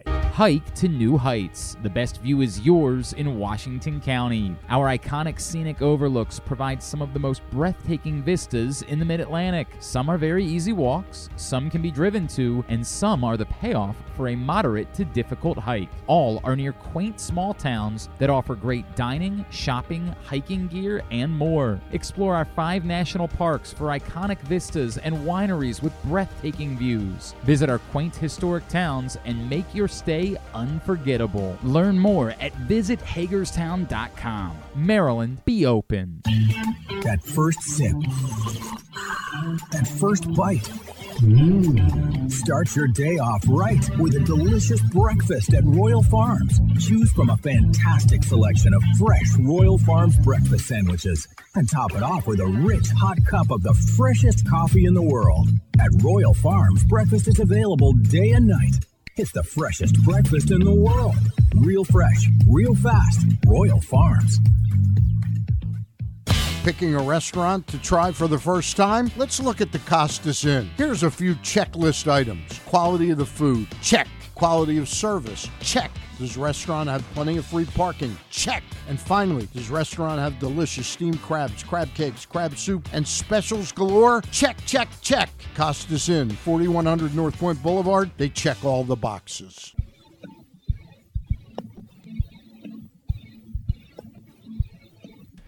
Welcome back in to the bat around from break one here, almost in the second hour now. We just had Stan the Fan Charles for his weekly segment at 1025. Ryan Blake is here with us, as we've uh, mentioned quite a few times now on this show. uh, the tech issues, I called Griffin from Glenn Clark Radio, and he said that they messed around with it yesterday, and that's probably why things aren't working exactly as they should. But not a big deal people are here. You can find us on uh, the audio on pressbox.com. And then obviously eh, we are streaming on YouTube just under the wrong name for, for some variety of reasons. But anyway, we are live and things are going okay here. Ryan will be with us for the entire second hour as well. As he was supposed to be, we're going to do Orioles banter. We're going to do sounding off, where I want to talk about a team that I've talked about quite a few times already on this show. And I get really frustrated by them because I think they're probably, I, I would argue, a bottom five run team in baseball. I, I, don't like the way they're run. And it's because of the way they've drafted. They were the team that took, what, 20 pitchers it was just two years ago? Yeah. They, they on took the a no hitter in the, in the draft. Yeah, they, they took a no hitter in the draft. They've done things that make absolutely no sense, all in the name of fake winning, is what I like to call it. It's fake winning. They go out there and they, they do things that make absolutely no sense to try to win when they can't. And they've done that again. Noah Schanuel, and that's that's how uh, they pronounced it on this minor league. I, I, believe that's how they pronounced it. Am I correct, Ryan? On Sha- Schanuel. Schanuel. There you go. Noah Sh- Schanuel um, is their number one overall pick. Uh, this this uh, past draft in 2023, their their first round pick, who I sounded off on about two or three weeks ago because they brought him up to Double A, and I said this is ridiculous. He played six games in anything lower than Double A. Uh, it was a combination of I think the uh, one of the uh, rookie ball leagues and then A plus, I believe it was, and then came up to Double A, and I said that's ridiculous. You you got to let this guy mature. He's from Florida Atlantic University, which isn't like a baseball haven. It isn't a baseball producing factor where every year there's guys coming out that are like Bryce Harper. It just doesn't happen. This this isn't one of those schools. It's a good school, no doubt, but he and and, and just to give him a little credit, Noah was one of the best hitters in this draft. Um, I, I don't know how much research you did on it, but I it wasn't certainly not my area. Uh, this the, the top of the draft this year, but Schanuel uh, was one of the better hitters as as of red and they expected him to be almost a major league level hitter uh, out of college. But so did the Orioles with Adley Rutschman and, and Bryce Harper and all the other guys that have been really, really good hitters out of the draft. Spencer Torkelson was another guy, number one overall pick, who was expected to be a really good hitter at right at the get go, uh, right out of the draft. Uh, so, look, you know they brought him up to Double A, and now he's in the major leagues. He played 21 games, 21 games in the minor leagues. Uh, that's the least in 45 years, I believe I read. Uh, that which is interesting because I, I don't know where that stat came from, but it, there was there was a 45 year stat and, and, about guys making the major leagues basically right out of college. So yeah. 21 games in the minor leagues, he barely has played any, and he was he was being very successful. He was hitting high 300s, close to 400. He was he was really good, and and the on base percentage was excellent. And he's going to hit for a good amount of power, I think. Good good you know great swing, great plate discipline, knowledge of the zone. But regardless of how Noah plays, and regardless of his career and how everything goes with him, I, that's not my concern in, in the sounding off segment. My concern is that the Angels are being completely irresponsible with their prospects. That's my concern. I, I think the Angels have done this to a number of guys. You look at uh, their shortstop. You look at a number of. Uh, uh, there was a pitcher as well um, who came up just recently after only 88 innings pitched in the minor leagues they haven't been necessarily responsible at the way they've handled these prospects. And I look at if you're Noah and you're sitting there and you're saying, okay, great, I'm in the major leagues. You know, like this is amazing. I'm, I'm here after 21 games. But did I get screwed? Like, it, it, did did he get screwed? He, he got screwed out of his development. He got screwed out of actually having major uh, minor league plate appearances to kind of figure things out and get adapted to what pro ball looks like. And now he's already in the major leagues. And certainly it's worked out for some guys. You look at Alex Rodriguez, uh, spent very little time in the major leagues and became you know as a 19 year old major leaguer and one of the greatest players in history, regardless of you know the steroids and, and everything he did but there's guys it certainly worked for but i think regardless of all of that this is horrible and irresponsible management by the angels. This is this is what they do you know? Uh, they they call up guys way too fast. Uh, they did it with with reid detmers. They did it with uh, the, i think the guy you're thinking of recently is ben joyce the, yes the, the yes. flamethrower out, out of tennessee uh, the first player, but also Zach Neto is another one that, yeah, that I was so, trying to think of. So the first player from from each of the last three drafts to make their MLB debuts were Angels. This year it was Nolan Schanuel. Last year Zach Neto. The year before that it was Chase Silseth. So this is this is what they do. They have a track record of doing this, and it's it's kind of mind boggling. You know, you. You, you'll read things online from, from people who have been involved with different organizations who are not afraid to talk about these organizations and how they're run and the the Angels are consistently mentioned as one that just it, it's like they have no they, they draft a guy they really like the guy and they're like we want him on the Angels we, we don't want him on the, the Rocket City Trash Pandas right now we we want him on the Los Angeles Angels and this guy was in, in he was drafted six weeks ago six and, weeks ago and yesterday he he was batting ahead of Shohei Ohtani. Batting leadoff. Batting leadoff. Batting with, leadoff. with the greatest baseball player of all time hitting right behind him. Correct. Uh, it's I, I don't look. He he went one for four. I think he walked. And he, he walked as well. Reached yeah. base twice. He he's gonna be okay, but don't you want them to have a little bit of seasoning as they they increase levels? I mean, uh, it's it's yeah, it's it's crazy. Mind-boggling is a good word for it because there's not really a lot to explain this. You look at the track records of guys who have come up this early and they're not great, and they're generally not eh, in the past 20, 30 years. So the stat I found 45 years. He's the first position player to spend that little games in the minor leagues to come up in 45 years. That that's what it is. It, it's the fastest anyone's done it in 45 years. So obviously we've seen Ben Joyce. I think Ben Joyce might have done a little faster. I believe it wasn't much time at all. They brought him up into a relief role really quick, and then uh, Garrett Crochet on the White Sox came up with zero minor league games played, and the White Sox immediately got him injured, and he spent Yeah. a year. He spent a year on the injured list with Tommy John, and maybe uh, maybe a little more than a year. So things didn't go exactly great there. I think he would have had Tommy John either way Likely. you know, I, I, I you can look at it that way. But look, again, regardless of whether Nolan is is at all successful, I think that there are some serious questions as to whether this is a valid way to handle a baseball team. I just I, I don't know if this is valid. And you know, it's 21 games, he was hitting well. That's a tiny sample size. I think everyone can agree on that.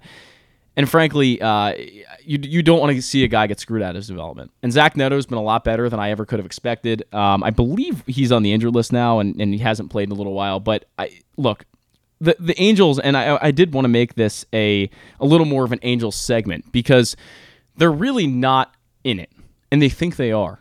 They didn't trade Shohei Ohtani. Uh, Mike Trout, you know, is still on the injured list and still suffering. Taylor Ward's on the injured list. Anthony Rendon is basically the Chris Davis contract at this point. Yeah. you know, I- it's time to talk about that. By the way, Anthony Rendon is almost the Chris Davis contract. He Mm-hmm. never plays. Chris Davis played. He was horrible. Anthony Rendon never plays. So and when he did, what's when worse? he was playing, he got susp- didn't he get suspended earlier this year for like yelling at an A's he, fan? He did. He did. He. Uh, I, I think he might have thrown something or something along those lines. Maybe. But the Angels right now are sixty and sixty-three. I their their chances to make the postseason based on Baseball Reference are 06 percent. It's a 06 percent chance. They're making this move with Nolan to actually try to win. They're they're trying to say this is our last ditch desperate move to actually try to make a playoff run.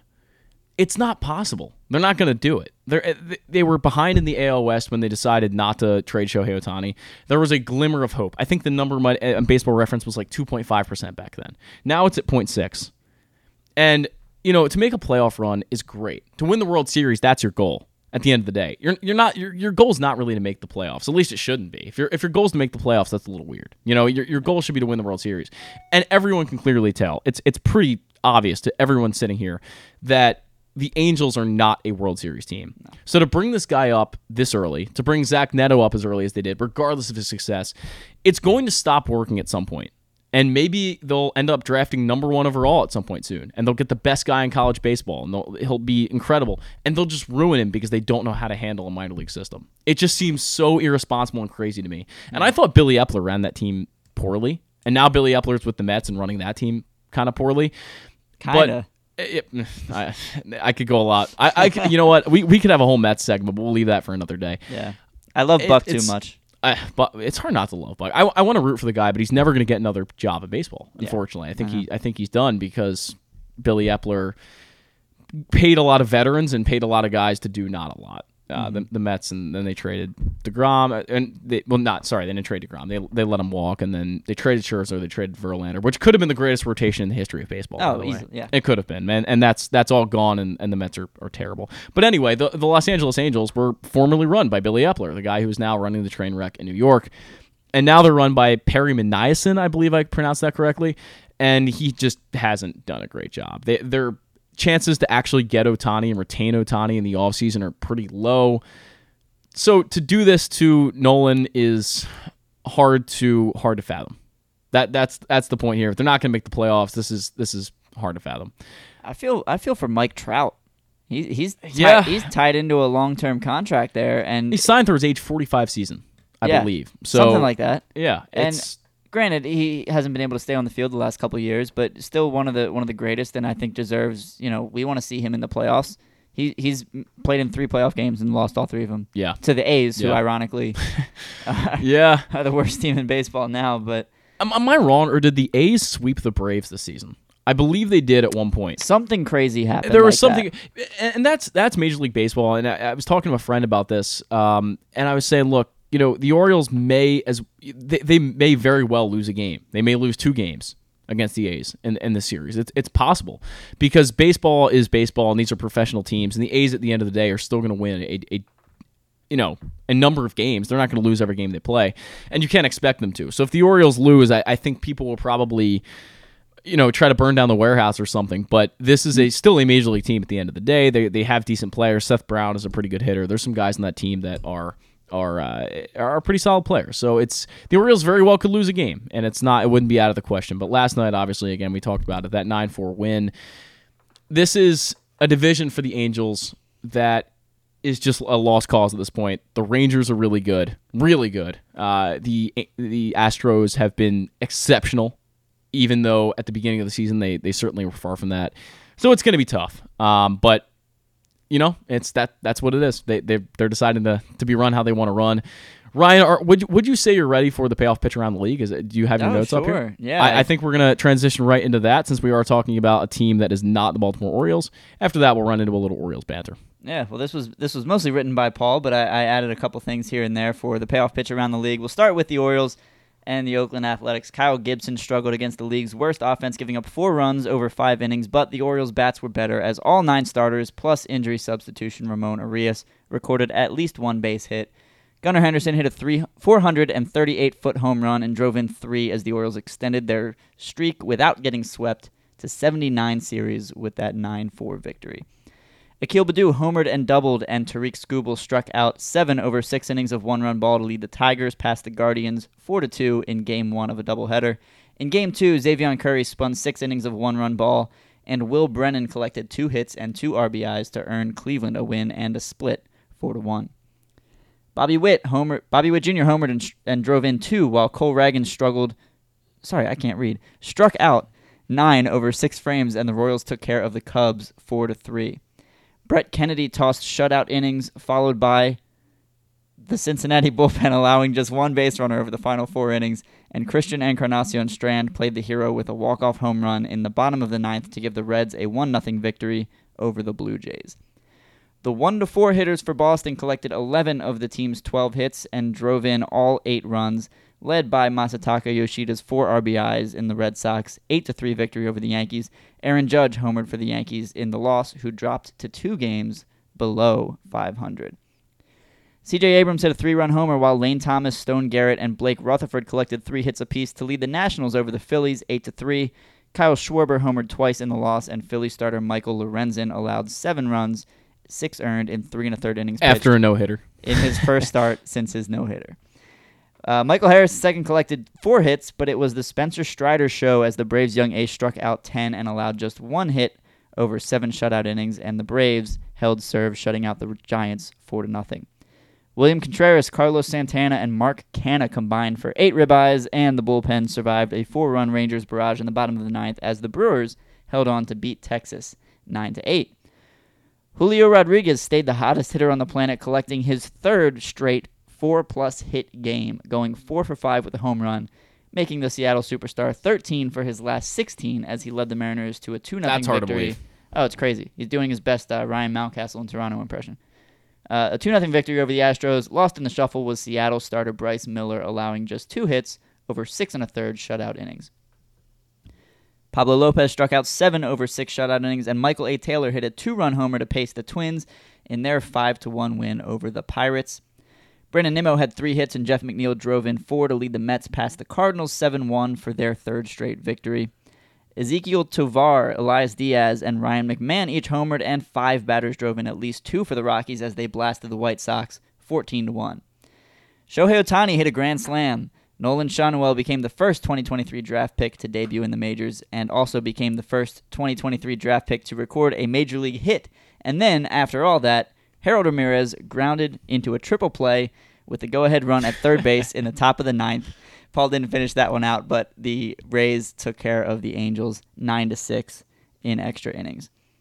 San Diego's Seth Lugo struck out nine in six shutout innings, and Arizona's Brandon, uh, I can't pronounce that, Fod, Fod, I think it's Fod, allowed just one hit in seven shutout innings of his own. Unfortunately for Arizona, former Oriole Miguel Castro pitched the eighth, allowing four runs on three hits, and the final blow coming by way of a Fernando Tatis Jr. home run. And the Padres, despite just four hits, took home the 4 0 victory. Last but not least, Jorge Soler hit two of the Marlins' five home runs, all of which came off of Dodger starter Tony Gonsolin, who surrendered 10 earned runs in three and a third innings as the Marlins ended the Dodgers' 11 game winning streak in dominating fashion with an 11 3 win. Well, they have a doubleheader today, so the uh, Dodgers will get another chance. At two games. Uh, Kutter Crawford, Gerrit Cole, Red Sox and Yankees classic AL East matchup. That's in the Bronx at 105. Brady Singer, Justin Steele, righty versus lefty. Royals and Cubs. That's 220 at Wrigley in Chicago. Uh, as I mentioned, game one of that doubleheader between the Marlins and the Dodgers. That's going to be played at Dodger Stadium. The first game scheduled for three o'clock. Eury Perez, Caleb Ferguson. Again, we'll get to that second game in a moment here.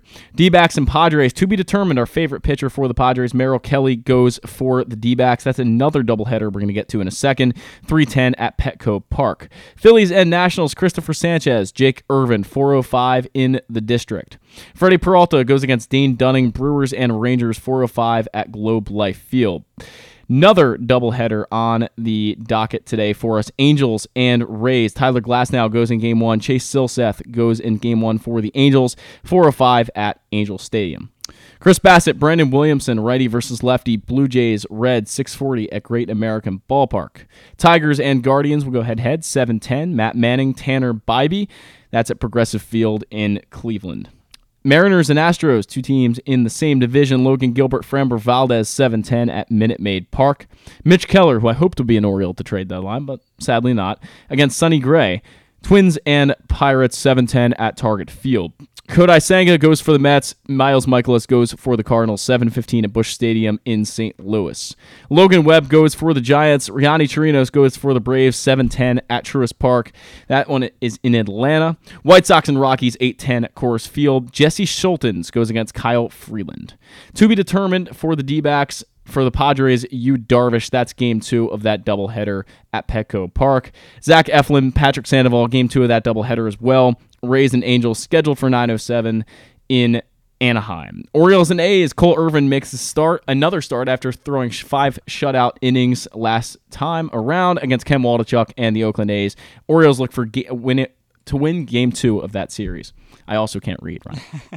Marlins and Dodgers game two of that doubleheader. Braxton Garrett, Julio Urias, a battle of the lefties. That's the final game of the night, 9-10 at Dodger Stadium. So three doubleheaders if that's your thing. And no one was postponed last night. So no, are, are these just these are these are makeup games from, I believe all were August twentieth. All three were August twentieth. No, that's that's That- tomorrow. That's what I have listed here. August twentieth is tomorrow. Move. It was moved from August twentieth. It was canceled oh, because oh, oh, of. You're right, right. It is. It is. It is tomorrow. There it was moved because Hurricane Hilary. I believe it is. it's a west. right. The rare West Coast hurricane. So they're all moved and they're all going to be double headers today. So if that's your thing. By the way, right. Good Ryan, I. I don't think I've ever heard your take on this. Are you a double header guy that's a seven inning double header guy or a nine inning double header nine. guy? Nine. I'm a seven personally. I so well, okay. If I'm going to the game, I want nine Okay. because I if I'm going to the stadium, I want to be there for as long as I can. Really? I. Oh yeah, oh yeah. 18 innings is a lot of baseball, man. That's a lot of baseball. Look, I, I, I don't get tired of it. I, I mean, unless unless you get blown out in the first game in the se- Yeah. Look, I, I went to the the doubleheader that the Orioles lost thirty to three, and then they Oh, lost, wow. I think nine to seven in the, in game two. Yep. Because people forget the thirty to three game was game one of a doubleheader. Game one, right? Yeah. Right. Um, look, I, I, I don't know. I mean, I'm not. I don't have a strong take on that. I, I'm not opposed to seven inning doubleheaders. Yeah. I just, I, I'm, I'm a give me as much baseball as possible kind of guy. I, I think 14 makes a lot more sense. I mean, I know it's completely against everything that's traditional, and traditional baseball people will be hating me for this, but I that's what I thought was really, really efficient. You know, and, and seven innings, you, you throw a no hitter, and it's like it's not a real no hitter. If That's you throw a perfect game, it's not a real perfect game. It kind of screws with everything. But That's the thing. Madison Bumgarner throws a, a seven he inning no hitter last year. It was a seven inning game. He he co- complete game no hits. That's a Yeah. no hitter. And Major League Baseball was like, no, we're not counting it. So as you mentioned, I was at a you, you said you were at the Rangers one where they lost thirty to three. I was at a Yankees doubleheader about four years ago where the Orioles were I think it was the twenty eighteen season, so it might have been five years ago at this point. And the Orioles got decimated. Like absolutely decimated in both games. I think the Yankees put up like I don't know, 18 runs combined in both games, and, and the Orioles scored maybe four.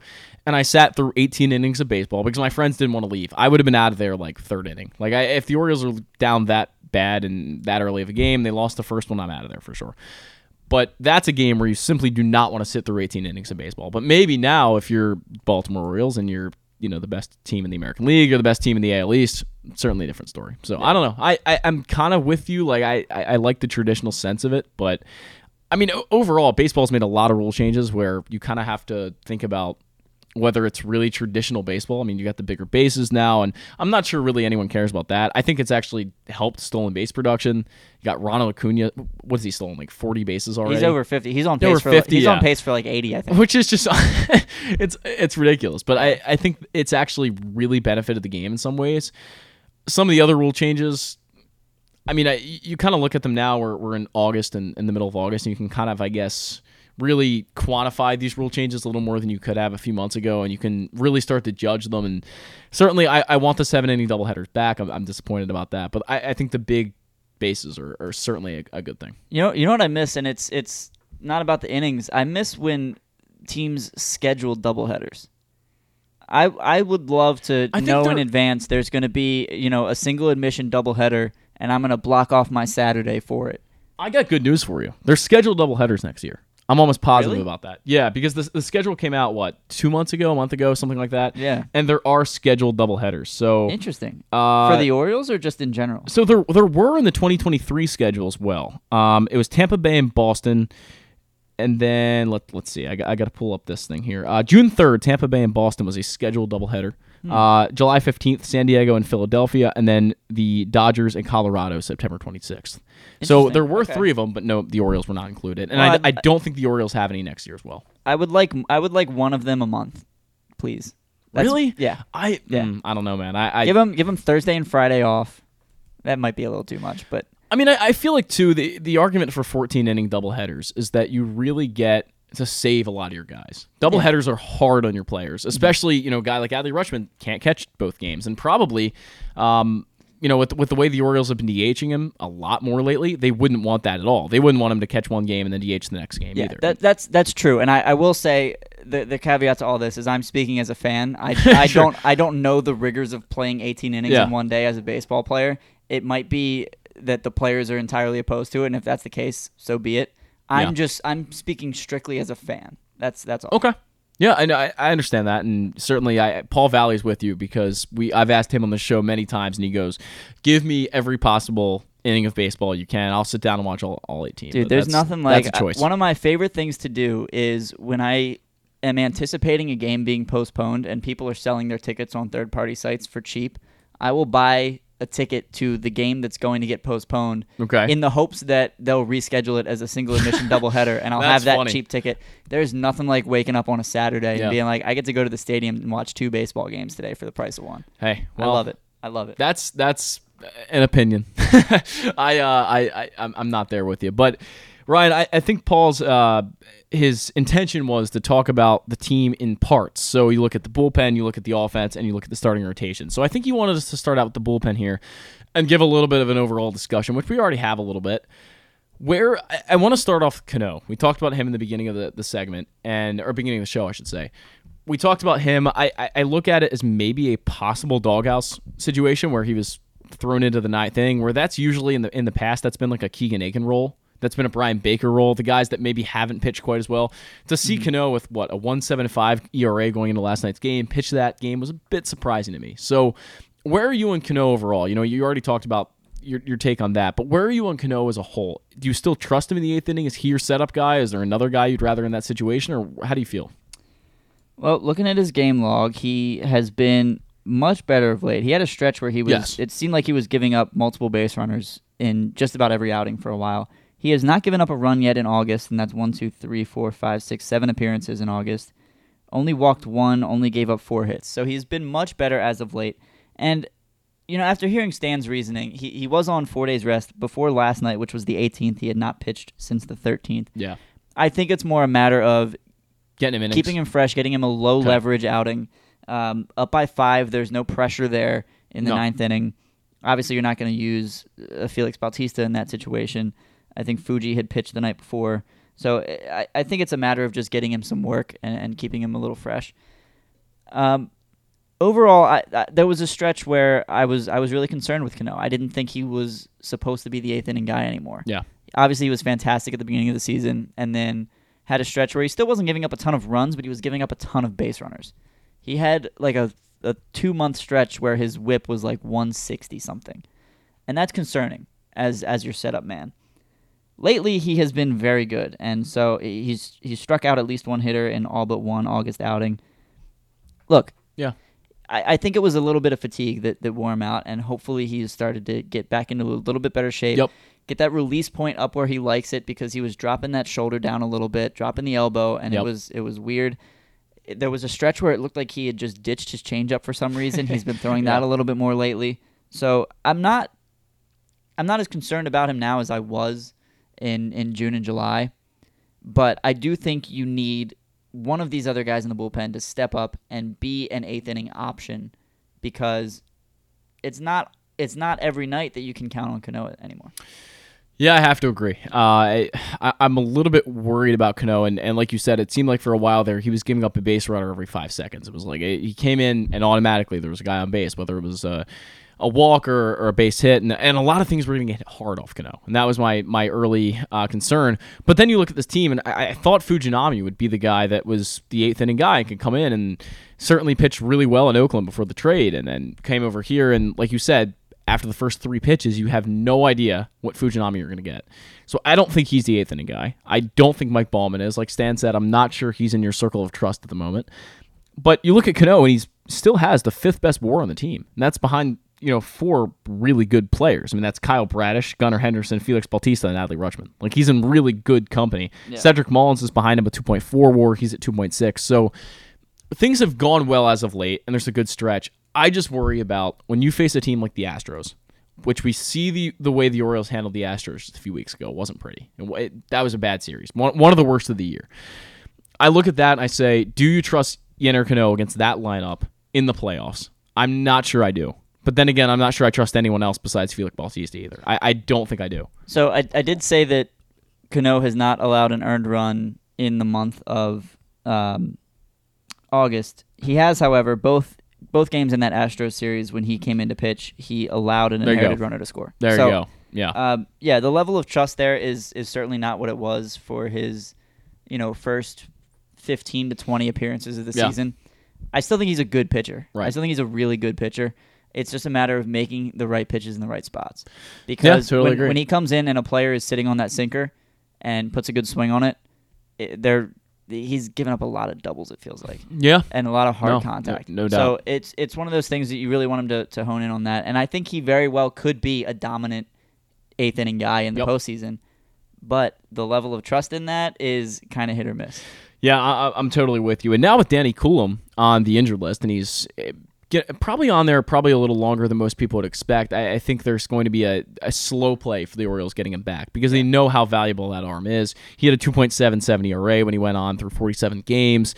And he's a guy that is probably the second guy you trust outside of Felix Bautista. Probably, in my opinion, the, the the second best guy in this bullpen. And when he went on the injured list, that's a huge loss. Obviously, now Webb has come in, and Webb's looked pretty good. And, and I, I haven't seen. There's a few games I've missed that Webb's pitched in already. So I want to get your take on Webb. You, you've probably seen him a little more than I have. How's Webb looked overall to you? He's looked really good. Okay. He, he's a lot of strikeouts, a lot of soft contact. Um, he, I think he struck out his first five batters that he faced in an Orioles uniform. I think, I, I don't know this for sure, but I think he's only given up one hit um, in You're five, correct. five or One six hit, outings. six innings. Yeah. Yeah. So, um, I mean, look, it, it, it looks like Mike Elias did it again in, in getting a waiver claim. And I, I- noticed this in some notes earlier, and we, we haven't gotten to talk about it. We, we talked about how poorly the Angels are run. Why would they DFA Yeah. a Jacob Webb? It, it, it doesn't make sense. He, Stan had him on his fantasy team earlier this year. Yeah. He's a he's a solid guy. I don't think people realize how good Jacob Webb was in 2019. He had a 1.36, uh, 39, excuse me, ERA through 36 games I, with look, Atlanta, which Hey. is unreal, With frankly. I mean, goodness, look, That's I- amazing. This this could be an, another one of those pickups that, like, you know, Cionel Perez, we, we claimed him off waivers, and then he had a what 165 last year. Yeah. Uh, granted, he hasn't been the same guy this year, but he had a stretch where he was really really good. Yeah. The Orioles have this pitching lab up in up in Bel Air. Yep. And uh, the, it it works wonders apparently. How And- often do you think guys are actually there, though? Do you think that's Uh, like more of an off-season often. thing, I- or I- okay? To be honest, I'm not sure. Do you think the pitching is it like a physical place? that's what I would assume it is. I I, hear it think so, referred to all the time, but Yeah. I don't know what it actually is. Maybe It- it's just like a a, a um, what's it called? Like something that it's a like- room with a ton of computers in it that guys, you know, like the the Sig Mejdals of the world just do math on right, for, maybe, for, maybe. eight hours a yeah, day. That like, is it like a Driveline or is it like Right. an idea? You know, I'm not sure. I Um, mean, given that they say it's a, a physical location in Bel Air, I would think that that means it's a I would think it physical, be. actual lab where guys throw off mounds. but have any of us actually seen it? No, I mean, I, I want to go check it out. It's it's hidden. I mean, I, I live pretty close there. I, I could easily get, Drive get down there and, and, and find out, do a little investigative research for the show. Yeah. But Jacob Webb, as you mentioned, I mean, 398 ERA with Los Angeles. And as Paul put in the notes, we, we talked about how bad the Angels are. And they're, and I, I guess I shouldn't say they're that bad. They're, they're only three games under 500. But Yeah. they, they need everything they can get. They're to DFA a guy who has that good of numbers and is striking out almost 10 guys per nine, the walks were a little high, and he's, he's cut down by almost four guys per nine so far. So that trend is a little concerning to me. He cut down four guys per nine on on walks in his six appearances with the Orioles compared to his 29 appearances with the Angels. Yeah. I look Probably at that number reverting a little bit. He'll, Yeah. probably end up in like the four range, not Well, fi- did- not it- five seven. And it did with with Cano a little bit too. And uh, I mean, Yeah. look, Felix Bautista, his biggest concern coming through the minors was Walks. this guy's nasty, but he walks way too many Yep. guys. And that it's it, and he's had a couple stretches this season where he would you know walk two or three guys, load the bases, and then strike out the side. Yeah. But I don't think there was a month. I think it was June. He didn't walk a single batter. Yeah. I mean, it's look, it's I don't know something in, in Chris Chris Holt. I, I I bow to you, sir. Yeah, I mean, it, he's probably the guy who oversees that pitching lab, I would guess. I, I don't know what it is, but I, Jacob Webb has, has certainly been a, a welcome addition and a guy who, you know, only threw 29 games in, in Los Angeles, so certainly has some gas probably left in the tank, and you can you can hope that uh, he's going to come out and keep throwing really good innings and, and keep that ERA low, and that's going to really help the Orioles down the stretch. Now, another guy, let, let's let's talk about him. I, I mentioned him earlier. Fujinami is probably the he's almost. I- think I, I mentioned this with Jorge Mateo last year on Connor Newcomb's show, uh, Lockdown Orioles podcast. I mentioned that I thought he was the most confusing player on the Orioles. Now the guy is, is Fujinami. He's the most confusing player on the Orioles because, like you mentioned, first three pitches he throws, you have a pretty good idea of what the outing's going to look like. If they're out of the zone, if they're wild, you know he's going to have a pretty bad outing. But there's also another tell. It's if he's in a high pressure situation where runners are on base. He hasn't been good. And, you know, he comes up in a mop on roll, mop up roll and he throws 100 miles an hour and he looks electric. The slider's great. Everything looks amazing. But it's a kind of a really different outing every time you get Fujinami. You never really know what to expect. Can they trust him at all in high leverage situations, or is he literally your your last guy you're using in those at this point? I, I think we're going to get to the point where we can. Okay. And maybe that's maybe that's bold, maybe that's optimistic. And I, I'm going to contradict myself here real quick because I, I said earlier in the show that you know after three pitches, and you you brought that up again a couple times, and um, I agree. I mean, that's Well, my take. I'm gonna I'm gonna contradict myself because his Okay. last outing, his first three pitches were not even close, and then James McCann called time, went out to the mound, and he ended up retiring all three guys he faced. That's a testament to James McCann too, though. James, and what a great spot to do that too. Yes. Before he walks the leadoff batter. Yep. Come in and say, and and I guess McCann post game. I don't remember the exact quote, but he said something along the lines of, you know, I told him, look, your stuff is nasty. Just be you. Right. Throw, you know, be, you, fill up the zone. They're not going to be able to hit it very well. Yeah. This guy throws, he can touch 103 with his fastball. Yeah. He has a splitter that he can throw at 95. Right. He's got a cutter at 90, 91, 92. Right. That if, if he can locate it on the outer half of the plate, it's untouchable. Yep. He should be Felix Bautista level numbers of dominance. Yes. And he's not. And I don't get it. It's, I mean, I understand the control isn't there, right? The command isn't there Right. little too many pitches hanging over the heart of the plate. But man, if they can tweak something mechanically where he's got his confidence back, Yeah. I- he he can be an absolutely disgusting pitcher. And this is his first year in the major leagues too. You have He- to think it's more of a mental thing. Yeah. Like it- it's just a la- it, he's a rookie who is what 29, I believe. Yeah. Um, let me Pitched check. his whole career in Japan. Yeah, 29. But he's come over and he I mean he seems like a, a fun uh, bullpen guy. I think the the relievers have welcomed him with open arms Yep. and I've I've seen a couple quotes or articles that have said, you know, he's learning a new word of English every day and he's, you know, already become good friends with Danny awesome. Coulombe and Mike Yeah. Baumann and all that and they're swapping, you know, knowledge with each other. I really do think Fuji is going to be a solid reliever. Okay. I'm not sure. So I, I, when you first asked me this question, I said I think we'll get to the point where we can trust him in high leverage situations. I don't know if that point is going to be this season, Okay. but I do think it's going to come in the future, and I hope the Orioles retain him, re-sign him, and try to continue working with him Yeah. because the the stuff is undeniable. That was going to be where I go next. Is he a guy who comes back next year? Because he's on a one year, $3 million deal. I, I see it as pretty likely. And if he had pitched really well, lights out, and if he still has the chance to do that, frankly, I mean, he's, he's a month and a half left and then playoff games. So he has a chance to do that. And if he stands out in the playoffs, he'll get a big contract. I'm, Yeah. I'm almost sure of that because so, every team's going to be watching and every team's going to say, oh my God, this guy's incredible stuff. He's pitching well in the playoffs. That will be actually kind of a bad thing for the Orioles, even though it's going to be a really good thing for the Orioles Yeah. Is there a chance the Orioles lock him up right now with an extension? Because I think the chances are almost zero. Yeah, not- not right now. No, I think they would wait till after the postseason, and even then, I, I'm not convinced. You know, if he pitches well enough in the postseason, Yeah. I'm not sure that they would they would try to retain him. They probably won't go to that price. They probably won't. Like I, I, I think Mychal Givens at three million is probably about as high as they're going to go for relievers. Now Felix Bautista is a different story. Yeah. Once that comes time where they need to to make an extension there, I think they will pay that guy. Now, I look, truly if, do believe if, that. If Fuji is is really set, pitches to like let's say a 170 ERA in September and through Mhm. the postseason, I, I still I don't think based on his his full season body of work that he's going to command a massive contract. No, especially if no. he's you know staying in the bullpen, not in a closer role. So I I do think I, I don't think it's one of those things where he's going to price himself out of the Orioles' range. Yeah. I think best case scenario for Fuji is he ends up on like a two year 12 13 million I was going gonna say 15, and i yeah. think that's doable for the orioles do you think 15 is doable? Is seven and a half a year? You know, that's maybe a little more than I could see the Orioles going for. it's a a for an little it's a little high but Yeah. look fuji's a guy i don't I, it's his first year playing in the united eh, states Yeah.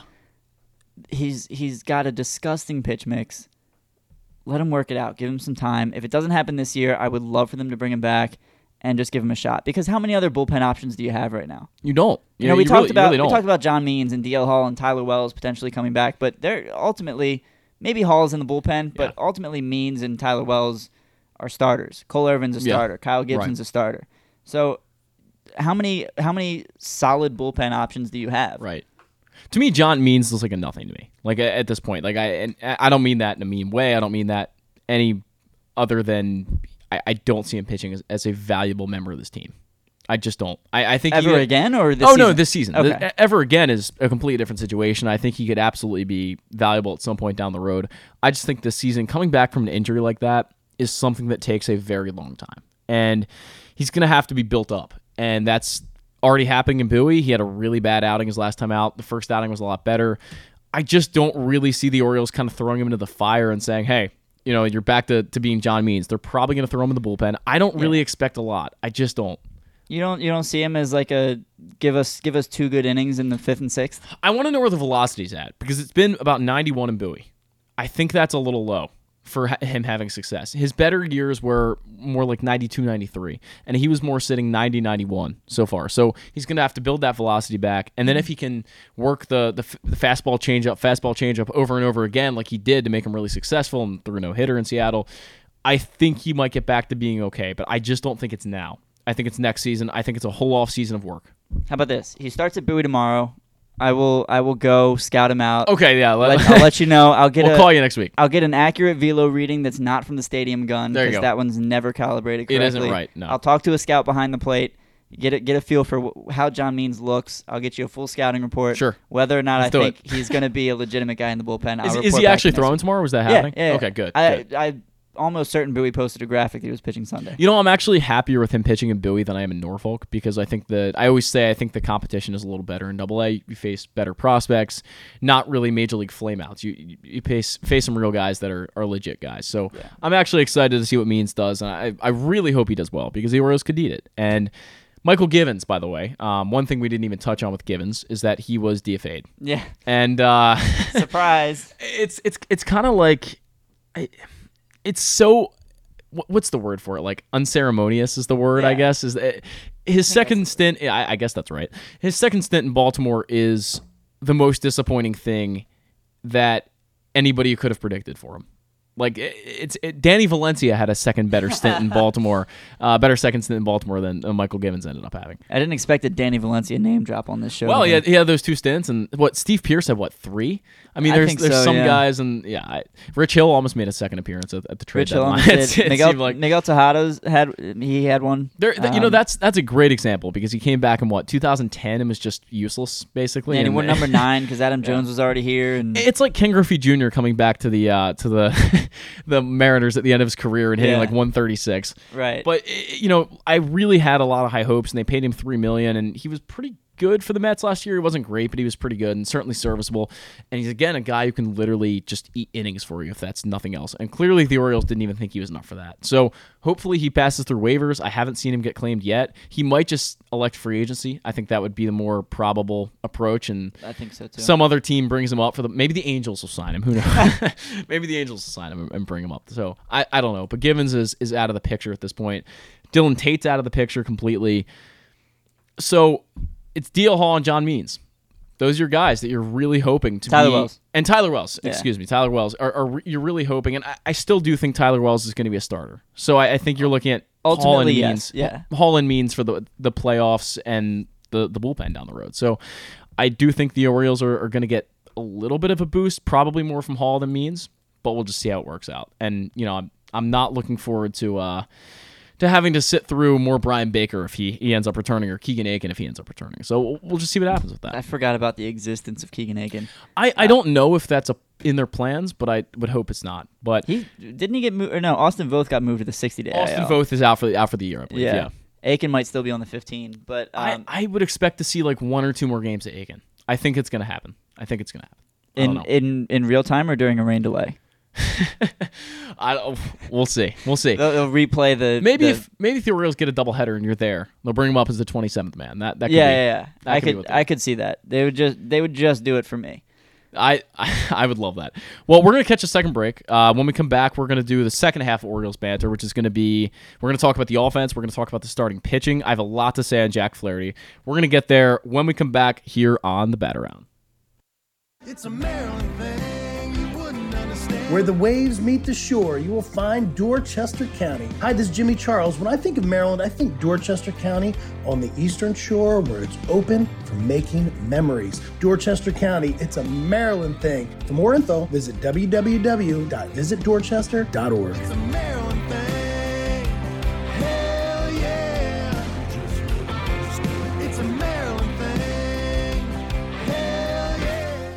Picking a restaurant to try for the first time? Let's look at the Costas Inn. Here's a few checklist items quality of the food, check. Quality of service, check. Does restaurant have plenty of free parking? Check. And finally, does restaurant have delicious steamed crabs, crab cakes, crab soup, and specials galore? Check, check, check. Costas Inn, 4100 North Point Boulevard. They check all the boxes. Are you a diehard O's fan looking for the perfect way to show your team spirit? Look no further than Birdland Sports. Birdland Sports is a small business run by fans for fans. They offer a wide variety of unofficial O's merchandise from the Birds Are Coming tees to player cartoon shirts and more. And the best part, their prices are more affordable than the big guys. So head to birdlandsports.com and grab your gear today. Show your support for the birds with Birdland Sports. Soak up summertime fun in Charm City. Enjoy only in Baltimore festivals, mouthwatering eats, and endless entertainment. Cheer on the O's at Camden Yards. Pick crabs by the waterfront. Beat the heat inside a world class museum and make memories that will last a lifetime. Go to baltimore.org for more information and to plan your visit. I'm Griffin Bass, and I have the extraordinary, mind blowing, and life affirming pleasure of being the new producer for the absolute funniest, smartest, and most handsome sports host in all of Baltimore. Wait a second, Glenn, I'm working for you, not Jeremy Kahn. If you're not listening to Glenn Clark Radio, here's what you're missing. He's Coach Kevin Willard. Glenn, thanks for having me. Baltimore Ravens wide receiver Rashod Bateman. Thank you, I appreciate it. He is outfielder Cedric Mullins. Thank you guys for having me. Mr. Marcus Williams, who's now with us. Man, appreciate it. Happy to be on. Ravens kicker Justin Tucker. Thanks for having me. Adley Rutschman. Absolutely. Thanks for having me on. John Angelos. Thanks a lot. Good to be with you. He is Gunnar Henderson. Thank y'all so much. Marlon Humphrey. Thank you, thank you, thank you. Taulia Tagovailoa. Thank you guys for having me. He is J.K. Dobbins. Thank you for having me. I had a great time. The great Ray Lewis. Always good to be on. He is Mr. Cal Ripken Jr. Good chatting with you. Watch Glenn Clark Radio at youtube.com slash pressboxonline and listen live at pressboxonline.com slash radio or anytime on Apple, Spotify, Amazon, or anywhere you get your podcasts. America's biggest bike race returns to Maryland Sunday, September 3rd as 120 of the world's best cyclists race the Maryland Cycling Classic presented by United Healthcare. Come enjoy the free fan zones and festival with interactives, food, and drink beginning at noon. Then see the exciting race conclusion from 3 to 5 p.m. in the Inner Harbor. Come be loud, be proud, and let the world hear you. For more information, go to marylandcyclingclassic.us. I'm Michael Jangrandy, president of AJ Michaels, your carrier energy expert for 44 years. Save money, energy, and make your home more comfortable and virus free. Find us at ajmichaels.com. That's ajmichaels.com. All electronic tolling is here to stay in Maryland, and DriveEasyMD.com helps you cruise a little easier. We're Maryland's tolling resource, home to E-ZPass, pay by plate, and video tolling. It's never been easier to pay your way. DriveEasyMD.com. We'll keep you moving.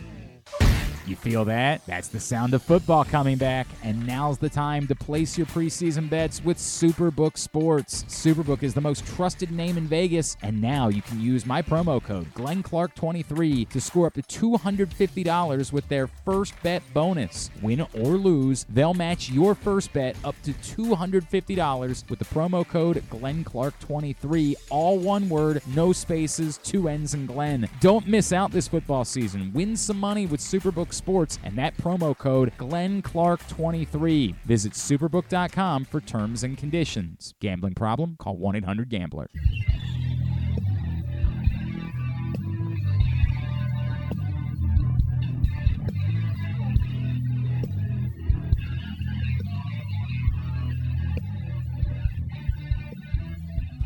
Welcome back in to the bat around. We are almost pretty close to closing things out here, but we do have some Orioles banter to cover. We've got a we've got a lot to talk about with the starting rotation, Ryan. I want to start off by talking about Jack Flaherty because Jack Flaherty has been a very mixed bag in the first what three starts he's had now for the Orioles. starts. Seven earned runs against the Padres a few days ago. Three earned runs in his second start. One earned run in his first start. Six innings in that first start. He looked really good. He was- I think, 15 in a row at one point. Right against Toronto. He was really amped up. The velocity was super high. He was up at like 95, 97, which is far better than we've ever seen from Jack Flaherty in the past, you know, four years. He hasn't been there since I think 2019, I think it was, was the last time we saw him with that kind of velocity. I think he was just pumped up.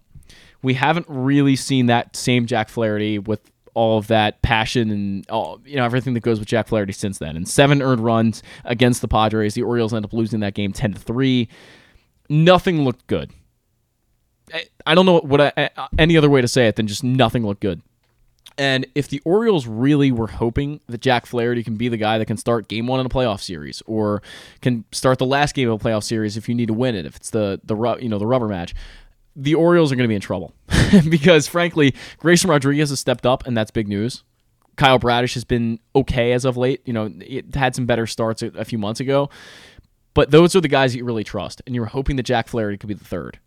I'm not really sure that's the case right now. Dean Kremer, by all means, is, has been okay too, but I again, I'm not really sure that he's a guy you're going to trust in game one or game two or game three of a playoff series. Yeah, it's it's a it's a tough situation. You know, the, we were hoping for a big trade deadline acquisition for the rotation. Thought maybe it's going to be Dylan Cease. Maybe it's going to be you know even Michael Lorenzen. He he comes out and I think eight innings, two runs his first outing with Philly, and Yep. then a no hitter in the next one. Meanwhile, Jack Yeah. Flaherty gives up uh, to a good Padres lineup. Don't Yes. get me wrong, Yes. but he he did it to himself. Right. He, he walked three before the Gary Sanchez grand slam. Right. Continued walking guys in the second inning. Gave up two more runs. Threw I think seventy three pitches in the first two innings, which Yeah. is an absurd number. It was 36 in the first, 37 in the second, I believe it was. So that would be 73. 73. Yeah. Good job, Ryan. math. Um, yeah, I mean, look, it's it's. I think Flaherty is going to have some really good outings for us. I think he's also going to have a few clunkers. Yep. I think that's basically been who he has been for the last couple years. Yep. Obviously, was was fantastic as a as a rookie, um, and and a and a you know as a young pitcher looked very very promising. Yeah. And then has sort of fallen off a bit since then, but Sure. I think the the talent is still there. He seems like a good clubhouse guy. Um, but clubhouse guys only take you so far Sure. in, in the postseason. So obviously, you know, you you want him to come out and pitch very well his Yeah. next time out. Hopefully that happens and he's able to get a little more confidence back. But you know, it's it's always tough when you come to a new team and you struggle a little bit. It's it's it's gonna be tough for him to figure out. But luckily, the rest of the Orioles rotation has been pretty solid lately, with the exception of Kyle Gibson. You know, we, we talked about Cole Irvin, who has who has picked it up lately. Yeah. Grayson Rodriguez looks like a dude. Kyle Bradish looks like a dude. Dean Kremer is close to dude status, but Close to dude He's status, had a yeah. couple outings where it's like, all right, Dean Kremer's a dude, but he's he's getting there. Yeah. Um, I still think Flaherty is going to be a part of your postseason rotation. I uh, hope Un- right. Unless he really, really struggles for this team in September. Um, I think you know he's got the postseason experience. He's pitched in the playoffs before. He's pitched in high leverage spots in the playoffs before. So, Yeah. I, I think he's still going to be in that rotation. Now, you could you could start him in Game Three of a series and put him on a real short leash and say, Mhm. all right, if uh, if you walk two guys in your first two innings, Tyler Wells, you're coming in for the third, and hopefully he can pull uh, what he did when when Bradish got hurt in Texas second week of the season and, and come in and throw, you know, six no hit innings. Right.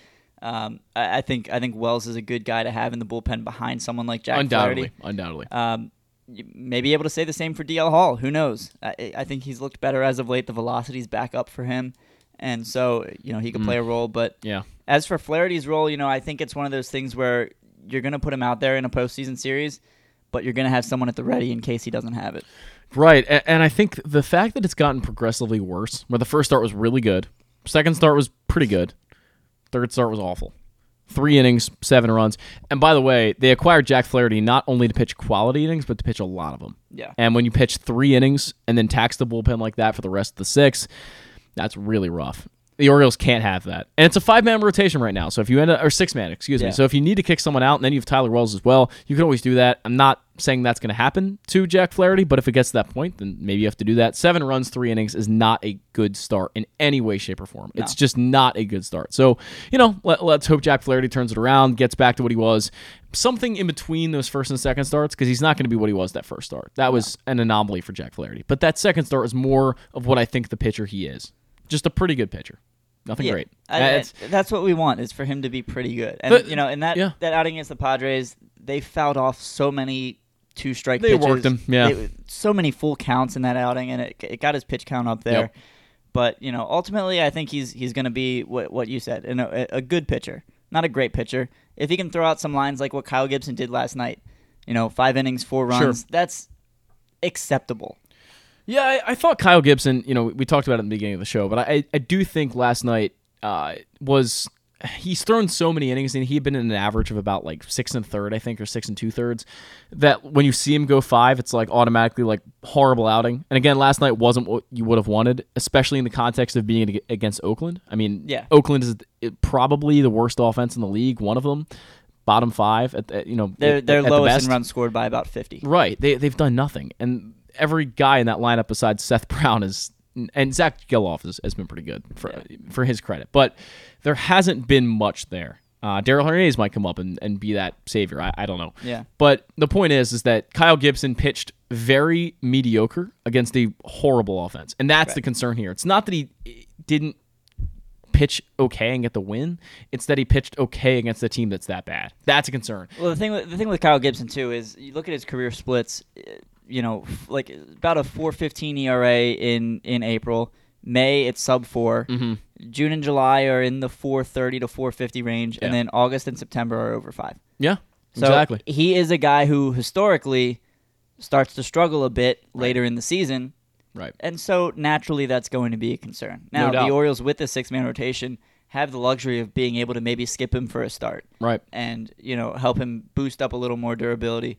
Um, you know, I, I don't I haven't looked at his velo. I don't know if he's, you know, struggling to I, I it's been lower as of late. I believe it's been down about a mile per hour, but that's not hugely significant. That's not a massive drop off. but it can play. It can play part. Yeah. But, you know, back to Flaherty for a second. I- A little extra salt in the wound of that uh, that Padres game was that same day Drew Rom, who was traded for Jack Flaherty, pitched six scoreless against AAA Norfolk. Yeah, he did. He did. So a little bit of that. That was a that was a tough day for the Jack Flaherty trade.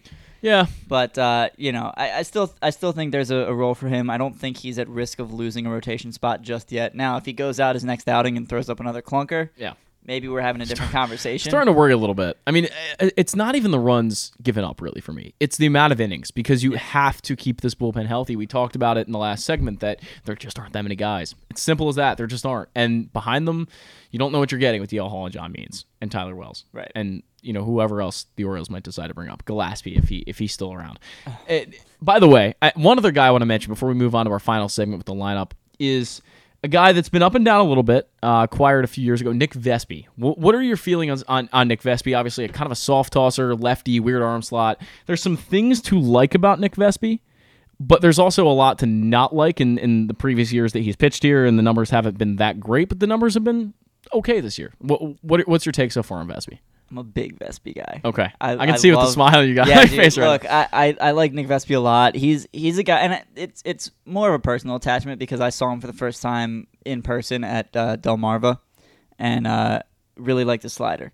Okay. Um, and his hair, obviously. Oh, yeah, he's the- had he's he's got the had the, he's had the hair ever since he was a low A. Yeah. And this was yeah this was back when Delmarva was um, I guess they were no they were never high A they were below Frederick, back when we had the whole thing. They were just A, I believe. Yeah, yeah. Um, but you know, the, he he doesn't he's not going to blow anything past you. No. But he's got that combination of cutter, slider, curveball, all of which have different shapes, all of which have different velocities, and I I think there's you know a lot to be said about a guy who can throw three pitches like that from a weird arm slot. He, it, lefties have trouble with him. You know, righties can have trouble with him if he gets the cutter up it, in on the hands and the and is able to drop the curveball, Yep. the slider down by the ankles, and get some swings and misses on that. Yep. Um, I like him a lot, and it, it blows my mind that the Orioles haven't really given him a fair shake. Yeah. Um, and I'm I'm sure he's frustrated with that because he's pitched lights out at Yeah. AAA Norfolk for two years now, and twice this year he was called up and then optioned without making an appearance. It reminds me of that Dan Clark tweet. I know his name should never be mentioned, but Dan Clark tweeted that one time. I'm, I'm sure you remember this. What does Jimmy Yacabonis have to do to get a call up? Do you remember that? It, it was going around for like a year where he would tweet that over and over and over again. And it seemed like the same thing with Nick Vespi. Like, what else does Nick Vespi have to do in the minor leagues to get a call up? He wasn't giving up runs. He was. Right. And maybe, you know, we, we weren't watching him down there. We, we didn't see exactly what he was doing. So maybe there was something off mechanically. Who knows? But he's here now. And you hope that it ends up working out well for them. And certainly with Coulombe on the injured list, it's certainly good to have a lefty in there. Uh, and hopefully he's somewhat effective. That's that's all we can hope for with Nick Vespi. Jimmy Yacabonis, by the way, all time great guy. Oh yeah, I'm sure he is. I, Super nice. I think I met him at FanFest one year. He was a pretty good guy. I so- met him down. So I was a bat boy with the Bay Sox uh, Okay. in in '16, and I, I met him down there, and uh, I ran into him and his family at a bar in San Diego. Okay. After an Orioles Padres game out there. Okay. And uh, I wasn't gonna bother him. He was with his family, Yeah. his parents, brothers, and uh, he came over to me. I was sitting at the bar and was like, "Hey man, like what's up? How's it going?" That's and we just we had like That's a ten wild. minute conversation. All time nice dude. We That's DM great. on Instagram once in a while. I, I, I wish nothing but the best for him, but I was not aware of uh, that those Dan Clark tweets. I, Yeah, he- I've- he I had him muted for he years. put out one over and over. Like this was probably 18, 17 when Yacabonis was kind of first coming up a little bit. I, I think it was those years. And he said, "What does Jimmy Yacabonis have to do to get a call up?" And it became like a meme for like a year and a half where I'm- people would talk about it with how because it's Dan I- Clark. when how connected I am on Orioles Twitter, I can't believe I'm not aware of this. I- I'll try to find it for you. I, I think I might have blocked Dan Clark a while. I don't know. Yeah. A- anyway, I think most of us have. to move on, I, I want to ask you eh, the lineup. We, we talked about it a little bit. There's two things I'm going to cover uh, to finish out this segment. Number one, what's your concern level between Santander and Hays? They've both been really bad since the All Star break. This is no surprise for Austin Hays. This is what he does. He gets hot for a while. Usually it's for a half of the season, whether it's before the All Star break or after, and then he does nothing for the other half. Is that just the regular trend with him right now? And then what's your concern look like for Anthony Santander? This is a colder stretch than we've seen from him in a long time, and it's it's I would say the concern level's pretty high for me at the moment with the way he's looked. It, it is for me too, and I feel I feel bad saying that. Austin Hays was a dog at the beginning of the. excuse me, still happens. Twenty eight years old. Austin Hays was very good at the beginning of the year, well deserving of his All Star selection. Was you know Stan mentioned he was leading the league in batting average. He climbed above I think it was Bo Bichette for a, a, few games there back in, in May and June. Um, it, it happened last year. He hits for the cycle against the Nationals, gets starts to get a little bit banged up, Mhm. and then falls off. And I, I can I can point to a, an instance earlier this season. He was doing really well. I don't remember where it was, what series it was, but he was trying to make a play eh, i along the left field wall and slid and hit the wall and came up and was hobbling a little bit. And About, I don't about a month ago, right? Yeah, think- yeah. yeah. And and ever since then, he just he hasn't looked the same. Santander has always been a relatively streak. He's not he's not, you know, Chris Davis streaky. No. but he's a streaky player. Um, in terms of you know his not just his his overall numbers, but his eye at the plate. It seems like he he goes through times where he's really locked in and he's having really good, you know, eight, nine, ten pitch at bats. And then other times he's swinging at the first couple pitches and popping Yes. them up or Yep. grounding them out. And he just has not looked like himself recently. No. It's concerning because a guy like Santander, with with his profile, he has to be able to draw the occasional walk. Yes. To stay productive, and he hasn't been doing that lately. He hasn't been hitting the ball exceptional, exceptionally well. My my level of concern with those two is is it's pretty high. Yeah. We- uh, if they both continue to struggle into into September and into the playoffs, it's bad news for this offense. Right, I look at it as this. It's not concerning for next year. I'm not worried about that. That's not what we mean. We mean that when they get to the playoffs, it's going to be a concern. If you have two dead spots in your lineup, which Yeah. they've kind of been, I hate to say that. And like you said, Austin Hays was a 315 hitter going into the All Star game. He was great. Yeah. But right now, it just it hasn't worked for him. And Colton Cowser's back down. Ryan McKenna probably will make another cameo because he doesn't. You can't you can't escape him, as Right. they say about Cedric Yeah. Mullins. You can't escape You Ryan really McKenna. can't escape Ryan You really, you really can't because Brandon Hyde seems to be infatuated with the way he plays. So that's that's I guess good for Ryan McKenna. But my final question for you here is: you have a Lamar meter behind you, and I, I don't know if you were aware of what that was, but it was the percent chance that Lamar Jackson would play for the team in 2023. What's Okay. your percent chance that Jackson Holliday makes an appearance for the Orioles this year? Should I use the Lamar? Lamar Ah, you can do whatever you'd like. I, I just yeah, you can do whatever you'd like. You're putting it at zero. Wow. That's that's about one point. Oh, well, okay, one point two. Got it. It's a little above the zero line. Um, I, I don't see it happening. I, I think the Orioles infield. I think if we see another infielder get called up, it's going to be Joey Ortiz, and if it's not Joey Okay. Ortiz, it's going to be Connor Norby. Okay. I don't think we see Holliday yet. Um, now, if if we were still starting Jorge Mateo at shortstop every day, and Gunnar Henderson was your third baseman, and Jordan Westburg was out of the picture, Yeah. Adam Frazier was out of the picture, Ramon Urias was out of the picture, yeah, I'm probably clamoring for Jackson Holliday. Yeah. But right now, I don't see any reason to rush him. I do think he'll get Right. the bump up to AAA, but um, I, I'm not. I, I don't think it's likely to be seen this year. it's been a lot more media coverage than I ever could have predicted on this topic. Yeah. Like ever could have predicted. It's been actually legitimately talked about where there are people within real organizations who are saying and they're not just fans, they're saying this is a possibility. Shocking to me. But I'm I'm with you. I'm at like 1.2%. Yeah. it's it's I'm not going to say it's not happening, but right. I'm just that's, not going to say That's why I left it just barely above the zero. fair. Fair enough. But um, yeah, I, I don't see it happening. This is not a situation where the Orioles need him. They don't honestly. desperately need him. I- I'm not clamoring for it. Like I, I was clamoring for Gunnar Henderson last year. Yeah. I was clamoring for Adley Rutschman last year. I'm not clamoring right now for him because I think they have good options, and I think what they have is working. At least I for now. agree. Yeah, Westburg has been excellent. Gunnar's not going to go anywhere, bar, barring an injury. I mean, you, you're keeping Mateo on the roster to play a, maybe a Terrence Gore type role in the playoffs. I know I've said that a couple times before, Yep. but um, there's value in that. Adam Frazier's not going anywhere. He's No. been hitting well lately. Ramon Urias won a Gold Glove last year. He's not going Yep. anywhere. That's five guys. Now, not counting your first baseman, who are already on the roster. No on doubt. The infield. No doubt. So you know, I think we could see a return of Joey Ortiz at some point. I Sure. love Joey Ortiz. I think Norby would be next in line. I don't. I don't see Holliday this year. I'm totally with you. Now we're gonna catch a third break. When we come back, we'll close things out here on the Bat Around. America's biggest bike race returns to Maryland Sunday, September 3rd as 120 of the world's best cyclists race the Maryland Cycling Classic presented by United Healthcare. Come enjoy the free fan zones and festival with interactives, food, and drink beginning at noon. Then see the exciting race conclusion from 3 to 5 p.m. in the Inner Harbor. Come be loud, be proud, and let the world hear you. For more information, go to marylandcyclingclassic.us.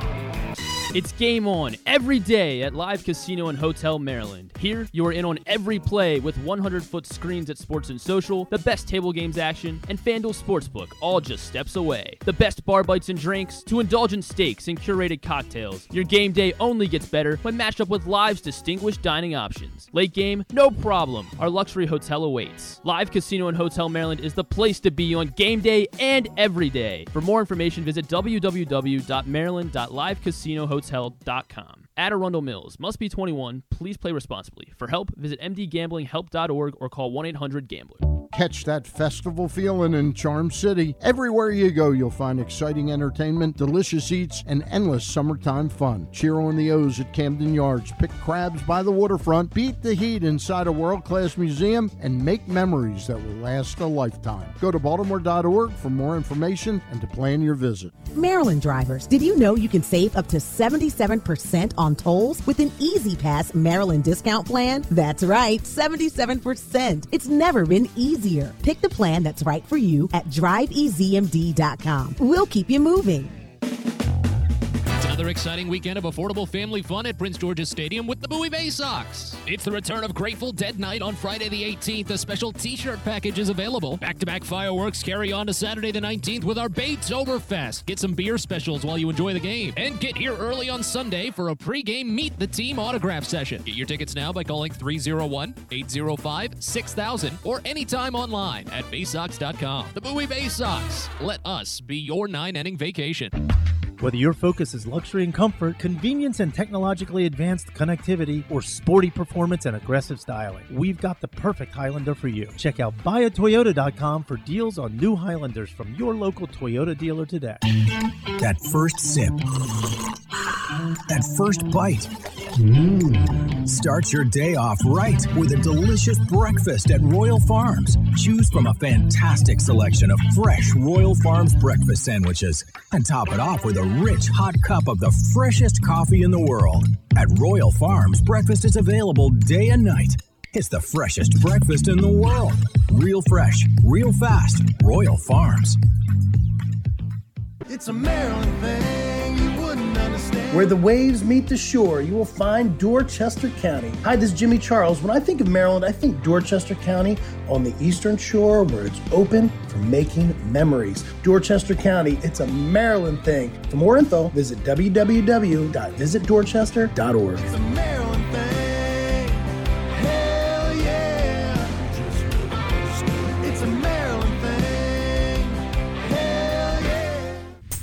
The latest edition of Pressbox is available now. On the cover, Bo Smolka dives into what's next for Lamar Jackson after receiving one of the biggest contracts in football history. Is Lamar ready to take the Ravens to the next level now with a new offensive coordinator and new wide receivers? Also inside, we look at what new football coaches Brian Newberry and Pete Shinnick bring to Navy and Towson respectively. And we meet players from the college football and soccer programs around the state. Pressbox is available for free at over 500 area locations, including 60 Royal Farm stores. And you can always find the entire edition as well as the best daily coverage of the O's, Ravens, and Terps at PressBoxOnline.com.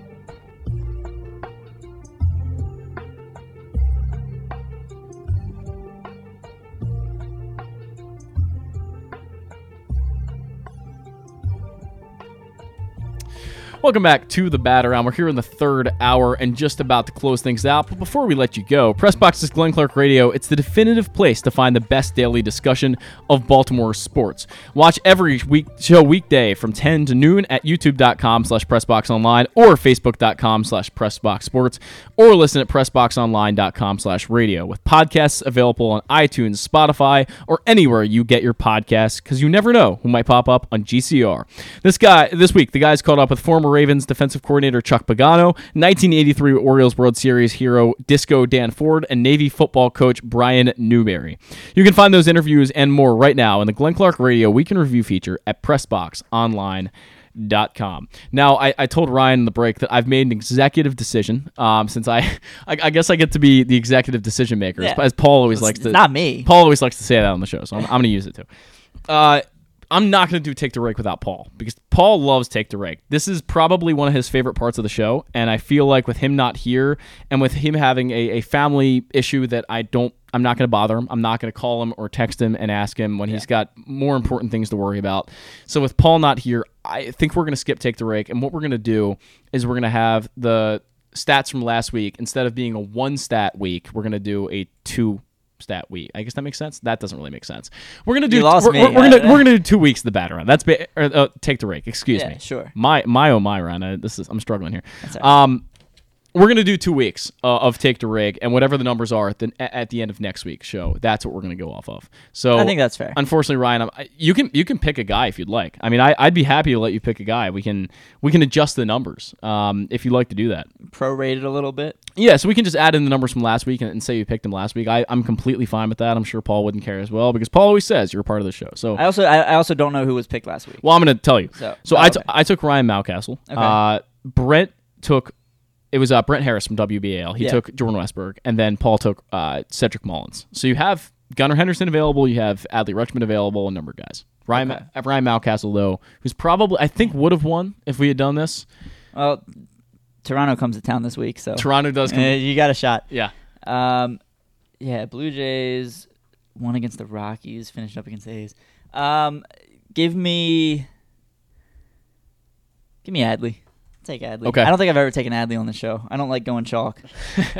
We used to take like every week. It'd be earlier in the season. It would be Henderson and Rutschman like Yeah. e- every week. But you're gonna add it in, so we'll, we'll just do that. I'll let Paul know of the uh, decision we made, and, and it'll make sense. And again, I, I don't want to do it without him because he, he truly loves this part of the show. So Yeah. and he is the reigning two time champion, by the way, and he he, he loves to uh, to remind me of that. So Uh-huh.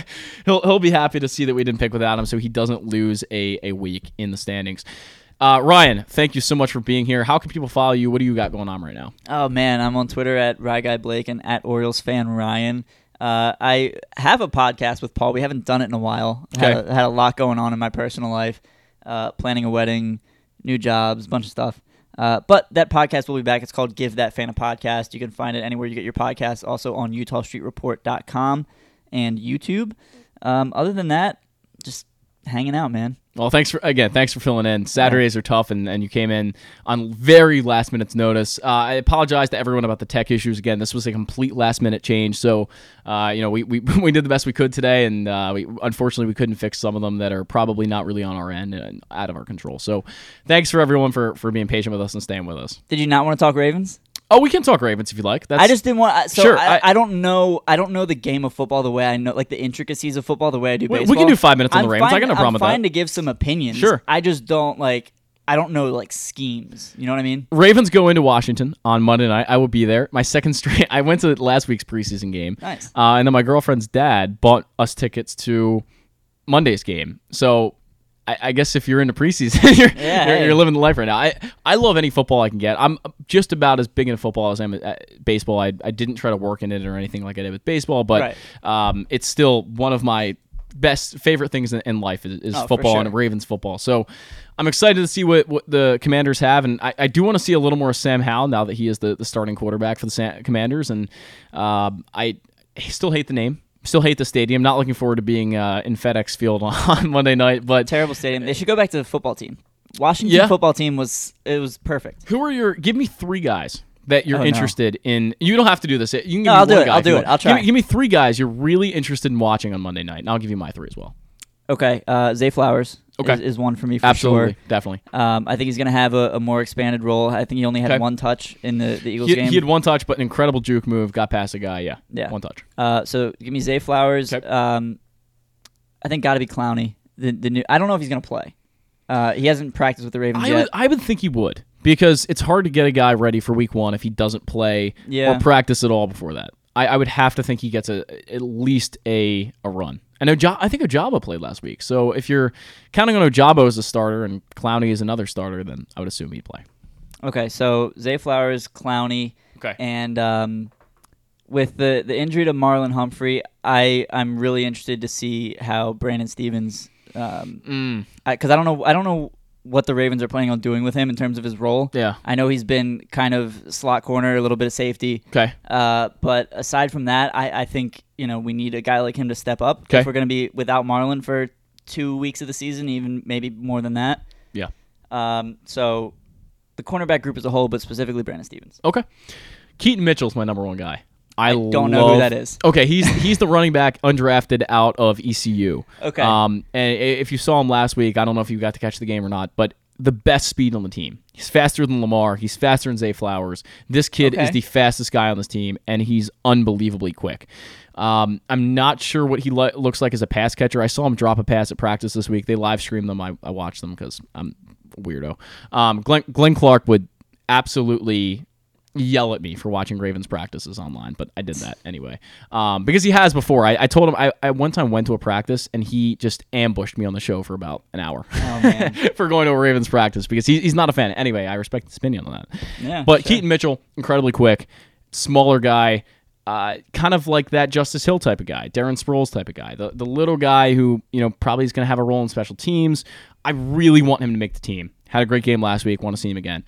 Keaton Mitchell, Ronald Darby is another guy. Ronald Yeah. Darby comes in in probably as cornerback one for week one, which is incredibly scary. So I want to see a lot of Yeah, that. is. And then I, I, I want to see Kevon Seymour. I think Seymour is is better than Stephens. I think he is by a little bit. I, I truly have a thing against Brandon Stephens. I just don't think he's very good. No, I don't. I don't either. That- I which just is why don't I'm think- curious yeah. to see how he does this week. No, that's fair, and I, I didn't want to. I didn't want to replicate. So Ronald Darby and uh, Kevon Seymour are, the, are two corners that are going to be your starters week one, and most likely, unless Rock Ya-Sin comes back, which is possible. But I think that's more than likely the scenario with with Marlon Humphrey out for two or three weeks. Those are the guys that I really want to focus on, and, and hopefully they uh, they can cover the the Commanders wide receivers because certainly when it comes to Ja'Marr Chase in week two and the Bengals, it's going to be a lot more of a handful. Yeah. So I'm, I'm a little worried. I'm a little scared. I, I think the. Ravens really need to figure out corner. Yeah. I'm also curious to see uh, Ojabo and Odafe Oweh. No- oh, no and doubt, how they definitely. do behind Clowney. I think that'll that'll, I- that'll tell a lot. I really want to see Odell play. I'm so excited to have Odell as a Raven. Me too. I, I hope I'm not getting too excited and then Odell goes down in week one with an injury. Like I, that would be the worst thing ever. and but Bateman, I, Bateman's back at practice too. Bateman's back The- at practice. the- yeah. The offense could be nasty. I mean, they have legitimately four great wide receivers. Are you including Andrews in that? No, I'm I'm, I'm saying Nelson Agholor in that. I think Oh, Nelson I you- think Nelson okay. Agholor is a very viable starting receiver option. Interesting. Um, I the more I've seen of him, and, and I I watched a little bit of him the past few years with the Eagles and and all the other, he's been around. Uh, Patriots, he's been on at this point. He's been, he's been around, and and I always think he's a pretty solid receiver. Doesn't have the best hands, but he's very athletic and gets open, and that's what the Ravens need. I, I'm very much fine with Agholor as a three or a four. Yeah. But I, I'm terrified. I, I should say I would be terrified if injuries force us into a situation like where Kamar Aiken, wide receiver one. Yeah, wide receiver one would be a different story. Yeah. I don't think he's. I think he's a starting receiver, but more as like a wide receiver three. He's a good complimentary guy. Yes, good complimentary guy, but he's not Odell and he's not Zay Flowers. Those guys are, are your two starters. Rashod Bateman's going to play a lot, and I think I think him and Odell are kind of gonna uh, switch off roles. Probably be on the outside, and then maybe Zay Flowers plays a little slot. I'm not sure what's going to happen, but we'll, definitely see what happens here in the next few weeks. Uh, and let's just hope the Ravens start off week one with a win against the Texans, go in, uh, against the Bengals week two. That's going to be tough. They've got to figure corner out. That's my number one priority. Yeah. Anything else you have, Ryan? Final thoughts.